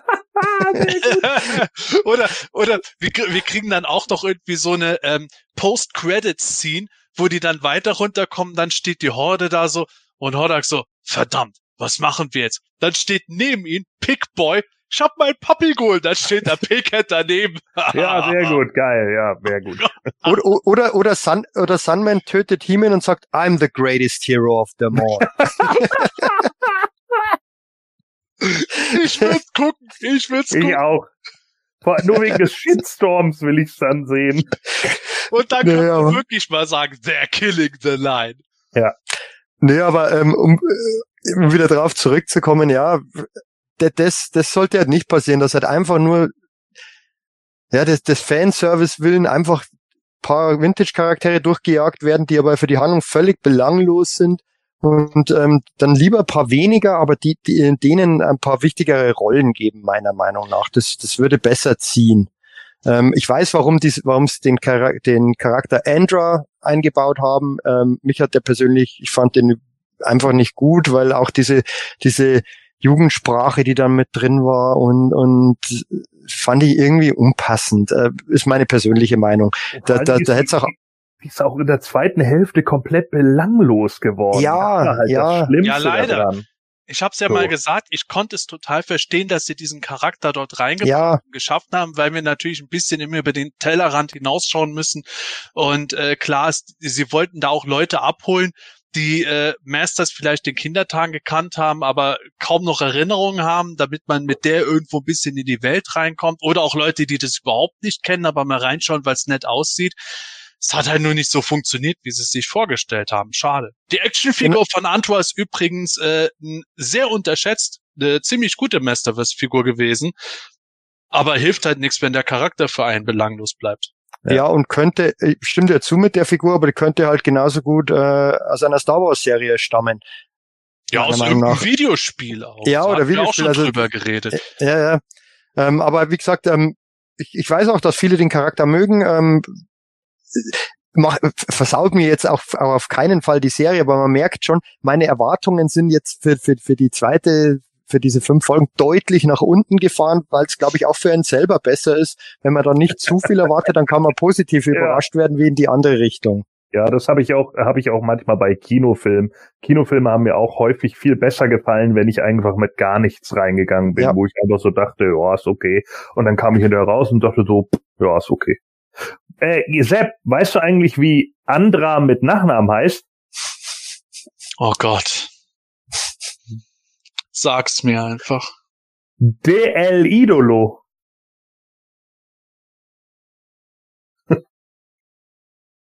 Jetzt. Andrade, Andrade El Idolo. Oh, ich, ich hab's schon verstanden, Gordon. Ich, ich war jetzt nur so unfassbar. Ich wäre nicht drauf kommen, dass der jetzt. Oh. Super. Oh mein Gott. Ja, ähm, Freitag der 13. Der Hallo. So. Ja, der wird doch immer schlimmer. Mhm. Wenn das, das der Manuel hören würde. Ähm, ja, also Antra ist halt auch in so ein Faktor. Michael, du hast auch das andere gesagt mit den Charakteren. Ich muss auch sagen, ich fand es zwar irgendwie nett, dass man halt irgendwie die Bandbreite von den Masters gesehen hat. Aber klar, man hätte sich manchmal ein bisschen mehr was gewünscht. Das ist auch immer schwierig, gerade halt, wenn man eigentlich mit einer Serie startet äh, dann zu gucken, jeder soll irgendwie seine äh, Five Minutes of Fame dabei haben, das ist halt schwierig. Man kann nicht so viel irgendwie reinbringen. Auch bei unseren Hörspielen war es meistens die Kerntruppe und dann hat sich in der einen Folge mal wieder Stratos angeboten oder da war Mechaneck mal intensiver zwei Folgen dabei. Ich glaube, das wäre ein ganz guter Weg, wenn sie das äh, von Anfang an gemacht hätten was sie halt eigentlich mit der Kerntruppe eher versucht haben, aber dass sie halt auch jetzt bei Revolution vielleicht in Folge zwei mehr Ramen dabei rumlaufen haben und der mal ein bisschen mehr erzählt. Und dann hat ja. man halt vielleicht irgendwie als kleines Easter Egg noch zwei andere Masters im Hintergrund, die da irgendwo sich gerade im Background unterhalten. Die kommen in der nächsten Folge vor und die werden ein bisschen mehr beleuchtet. Ich befürchte aber fast, dass sie ihren Plot, den sie haben werden, weiter äh, fortspannen werden und da wenig Platz für neue Charaktere bleiben wird.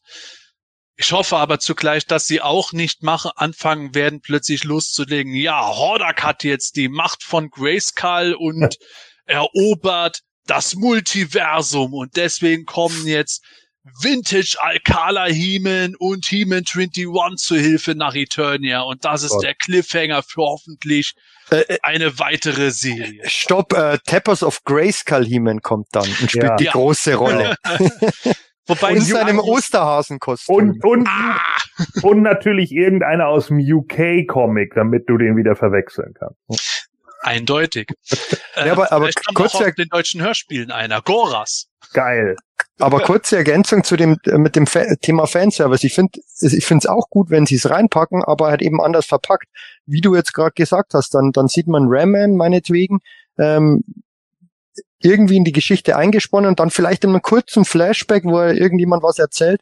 Und, und, und da kann ich ja den Fanservice einbauen. Vielleicht irgendwelche Geschichten, die damals halt bei Filmation meinetwegen waren oder ähm, bei Mechaneck könnte ich es einbauen mit, mit, mit seinem Origin damals ähm, im Filmation und irgendwie sowas halt ähm, oder in Comics. Irgend, so, so, so kleine Easter Eggs, aber ja. dann sich stärker konzentrieren auf, auf einzelne Charaktere und nicht einfach jeden mal durchs Bild huschen lassen.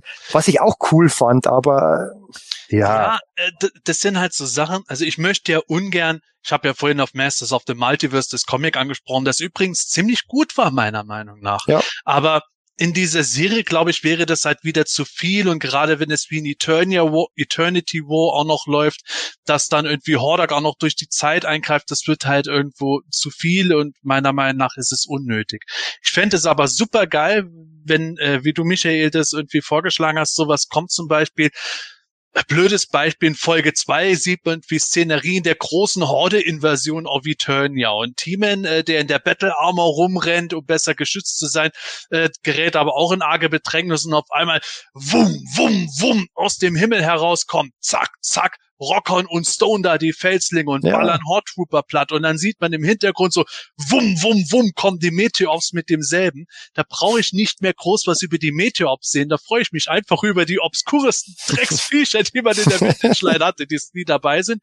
Aber Rockern und Stoner könnten den Rest der Folge mit Heeman unterwegs sein und ab ja. und zu ein paar interessante Sätze sagen. Sowas fände ich einen guten Fanservice. Ja, also ich, ich brauche es halt auch nicht unbedingt. Ich meine, Multiversen hatten wir jetzt genügend. Ne? Seitdem irgendwie, weiß ich auch nicht, Marvel damit angefangen hat oder, oder auch andere, meinetwegen die Turtles mit ihrem Multiversumsfilm und keine Ahnung, macht irgendwie jetzt jeder. Ne, das, das, das wird auch irgendwie too much. Natürlich würde ich ja. jetzt auch sagen, wenn wir jetzt in der Staffel sind, so und am Ende, für, zum Beispiel die Staffel endet da drauf, dass Hordak halt irgendwie versucht, diese Multiversen zu öffnen oder sowas und er schafft es am Ende und das, der, der Cliffhanger ist dann Anti-Eternia. Das wäre geil. ja, das würde, super, das würde super Spaß machen. So, das wäre auch was, was sicherlich viele dann cool finden. So, er macht das Ding auf und dann siehst du einfach nur Anti-He-Man und Hordak denkt sich so, hä? So, und das ist Ende. Dann ist Ende. So, und dann sitzt man da und denkt sich, okay, cool. Was passiert da um Himmels? Ja, nur dann haben wir das Problem, dass Netflix dann sagt, ja, wir setzen es jetzt ab und ihr kriegt das Ende nie. weil, weil eigentlich müssten sie, wenn, wenn sie, wenn sie dann wirklich ähm, davon ausgehen würden, dass es noch weitere Staffeln gibt, ähm, wäre es ja durchaus im Jahr der Schlange auch angebracht, King Hiss mal anzuteasern, irgendwie, dass, dass da am Schluss vielleicht noch ein Snake Mountain, ähm, Evelyn macht es ja äh, äh, sehr gerne, dass sie irgendwelche Leute aus dem Void befreit. Und dann wäre halt ähm, diesmal vielleicht ähm, King Hiss dran. Ähm, wär, würde ich auch total feiern in so einer Serie, wenn, wenn dann, wenn da mal was King Hiss zentrierteres wäre. Oh, ist jetzt völlig, auf. völlig spekuliert, aber ja, aber genial. Pass auf, Michael. Wie wäre denn folgendes? Kampf, wie ich so irgendwie prophezeit habe oder prognostiziert habe. Wir sehen Horde of Eternia, Skeletor und He-Man verbünden sich. Und die schaffen es tatsächlich irgendwie am Ende die Horde zurückzudrängen und scheinbar so gut wie zu besiegen. Und dann kommt plötzlich Evelyn und dann äh, äh, äh, äh, wechselt so die Seite und steht dann zu Hordak pass mal auf, Junge, mach dann irgendwas und dann auf einmal kommen die Schlangenmenschen. King Hiss steht da und dann King Hiss irgendwie so, keine Ahnung, macht den Predator High Five da mit Dutch aka Hordak irgendwie so, hey, wir hatten doch schon mal gut zusammengearbeitet. Und, Hordak grinst nur zu Heeman und Skeletor rüber, die total entsetzt gucken und das ist der Cliffhanger. Einwandfrei. Und du kannst darauf gehen, dass bei Rob David ähm, King Hiss circa 500 Schlangenarme hätte und, und, und 30 Meter hoch wäre. Oh Gott. ja, das möchte ich bitte nicht. Egal was sie machen. Wir spekulieren ja nur, aber egal was sie machen. Ich möchte nicht erleben, dass die halbe Zeit die Charaktere die ganze Zeit im Super Saiyan Mode sich immer weiter aufpowern, bis wir irgendwann einen fünf Zentner äh, breiter, breiten Himmel da irgendwie haben, der in irgendeiner Rüstung äh, gar nicht mehr als solcher wiederzuerkennen ist, nur damit er jetzt super, mega, duper Hordak äh, besiegen kann. Ich möchte einfach nur Hordak mit dem Hurricane arm und fertig. Ja, eben, es gibt ja die Varianten und man muss auch, finde ich, bei, bei diesen Geschichten wirklich höllisch aufpassen und das war, glaube ich, auch eine Kritik an, an am Ende der der ersten Staffel, dass, dass im Prinzip jeder zu, zu so einem Gott werden kann. Und dann war es einmal Skeletor, dann war es ähm, God, God Evelyn, dann man darf das ja meiner Meinung nach nicht inflationär nutzen, irgendwie solche Mächte, weil dann wird es irgendwann mal beliebig. Das soll ja schon was ganz Spezielles dann auch noch sein.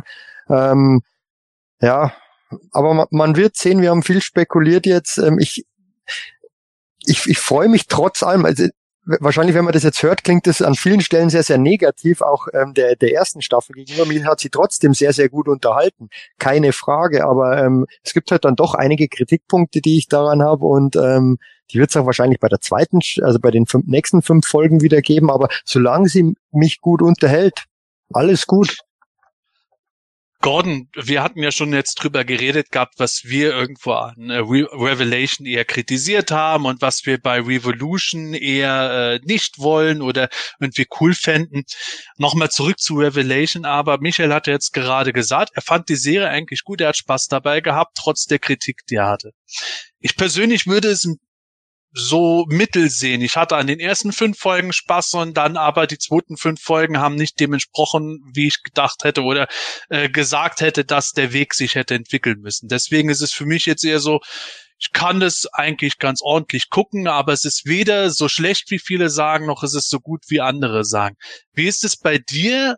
So einfach so vom normalen Gucken her, wenn du das heute sehen würdest. Ist das für dich mittel, unterhaltsam oder nee, absolut gar nicht?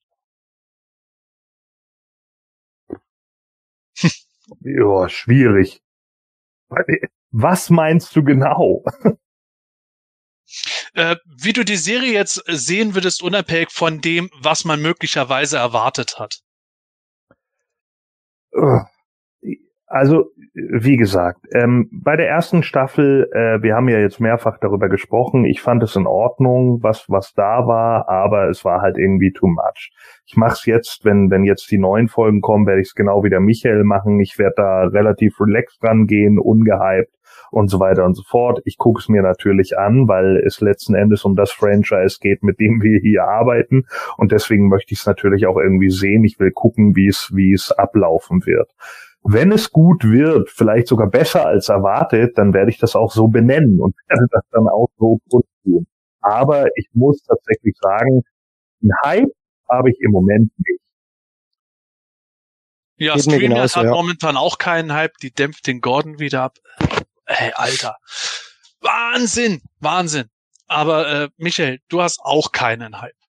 Nö, ich bin, ich, ich bin jetzt da überhaupt nicht gehypt. Ich, ich, ich fiebere jetzt da nicht drauf hin auf den 25. Januar, aber ähm, wahrscheinlich, wenn es dann muss man schauen, was, was, was der wirklich erste Trailer, der wirklich dann auch als Trailer geschnitten ist, ähm, auslöst. Kann ich, kann ich jetzt nicht sagen, aber meine Erwartungen sind zurückgefahren.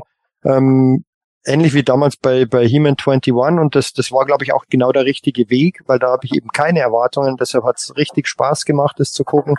Und ähm, man kann ja seine Erwartungen nicht komplett abschalten, weil man, man, äh, man hofft ja doch das ein oder andere, dass, dass, dass man einfach gut unterhalten wird, dass es Spaß macht.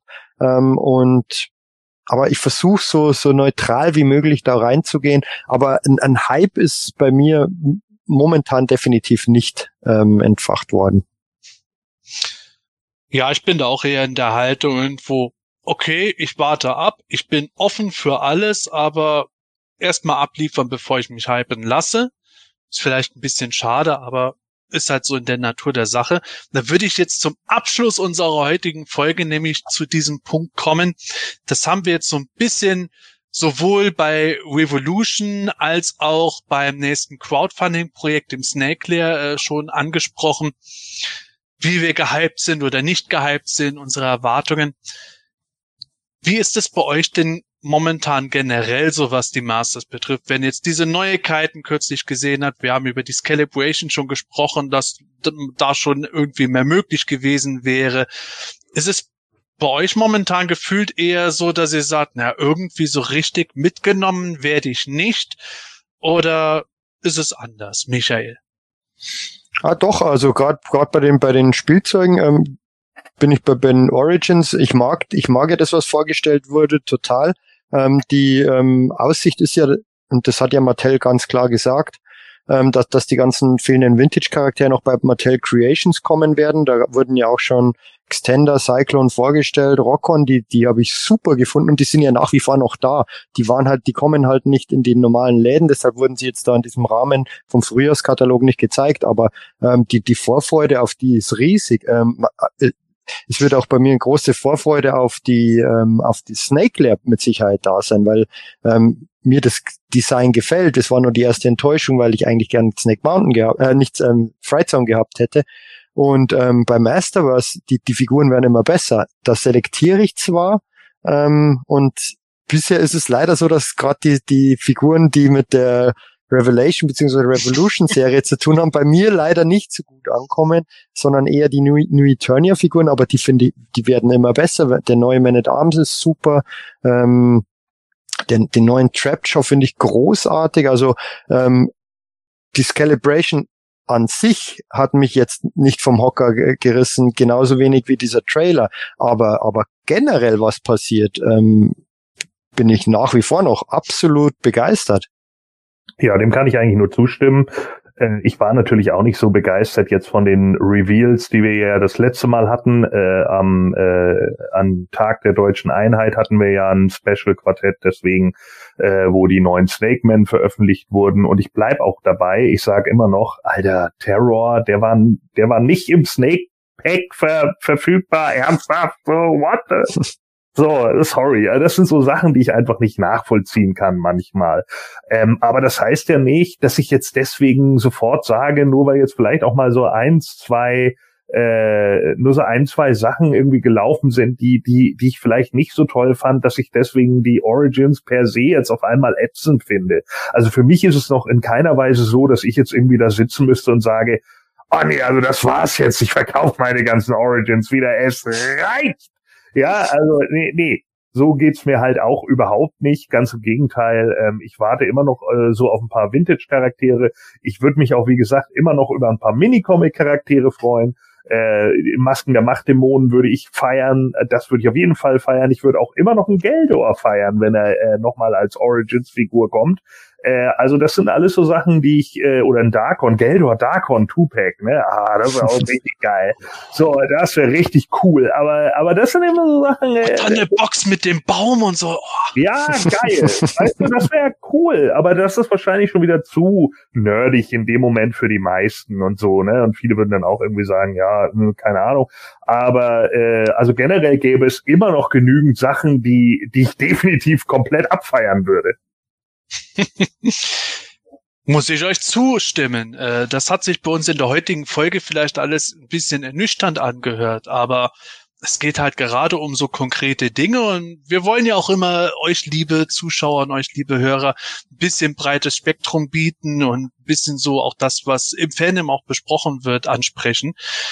Und bei allem, wo ich dann irgendwie sage, ah, da bin ich mir nicht so sicher, ob das klappt und da bin ich nicht so sicher, ob das gut ist, irgendwie alleine, wenn es um die Toys geht, habe ich immer noch richtig Bock.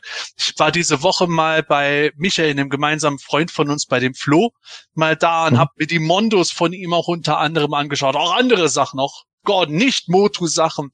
War ja. ich schon wieder hellauf begeistert, hätte am liebsten sofort wieder zehn Marvel Legends Figuren bestellt, gekickt haben. Ja, geil. Ja, ich bin so ein Spielkind, ist halt so.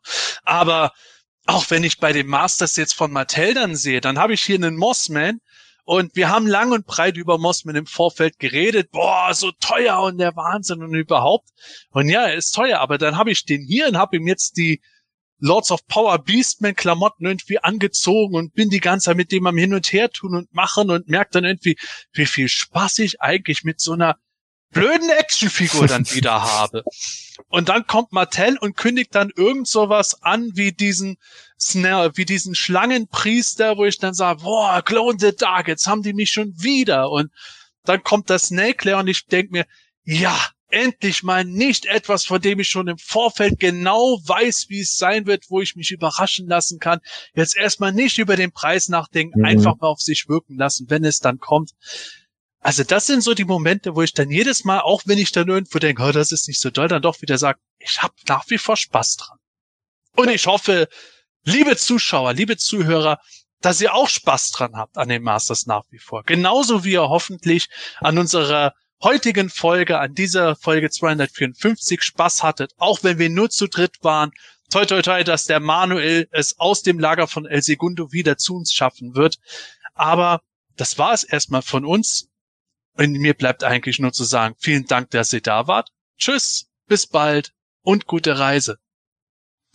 Ja, mir jetzt auch wieder viel Spaß gemacht. Ähm, war eine sehr unterhaltsame Folge, auch wenn es vielleicht an der einen oder anderen Stelle mal negativ geklungen hat, aber finde ich gehört auch dazu, wenn es einfach die Meinung ist, was ähm, generell aber nicht, also unsere, unsere Freude an den Masters of the Universe und, und Begeisterung an den Figuren ähm, nicht schmälert, die ist nach wie vor da, aber bestimmte Sachen sind halt vielleicht einfach manchmal nicht so gut und das, das war halt in dieser Folge halt ein paar Mal der Fall, aber beim nächsten Mal ist es vielleicht wieder anders und die, wie gesagt, die Begeisterung ist da. Ich hoffe, dass Manuel aus El Segundo auch ein paar schöne Gemälde von, von den Vintage Artworks mitnimmt, die er beim letzten Mal vergessen hat.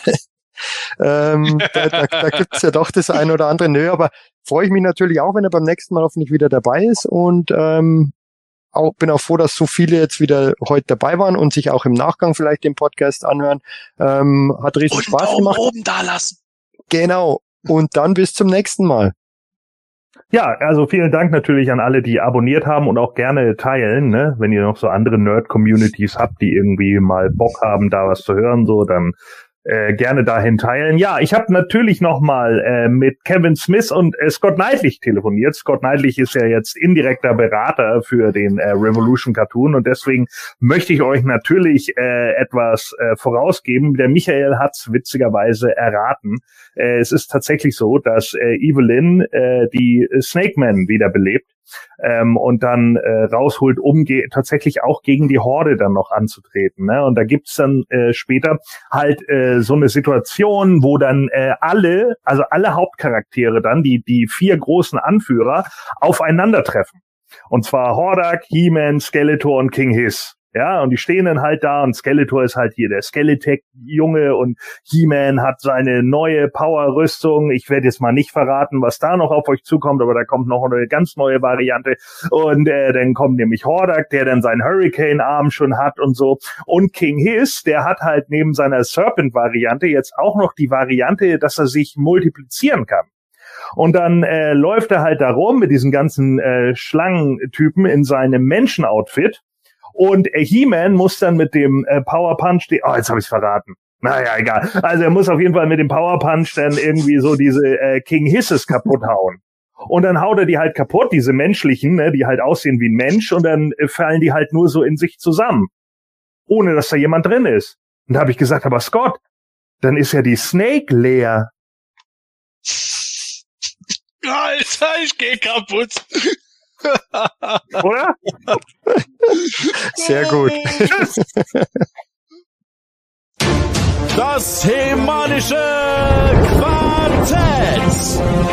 Präsentiert von planeteternia.de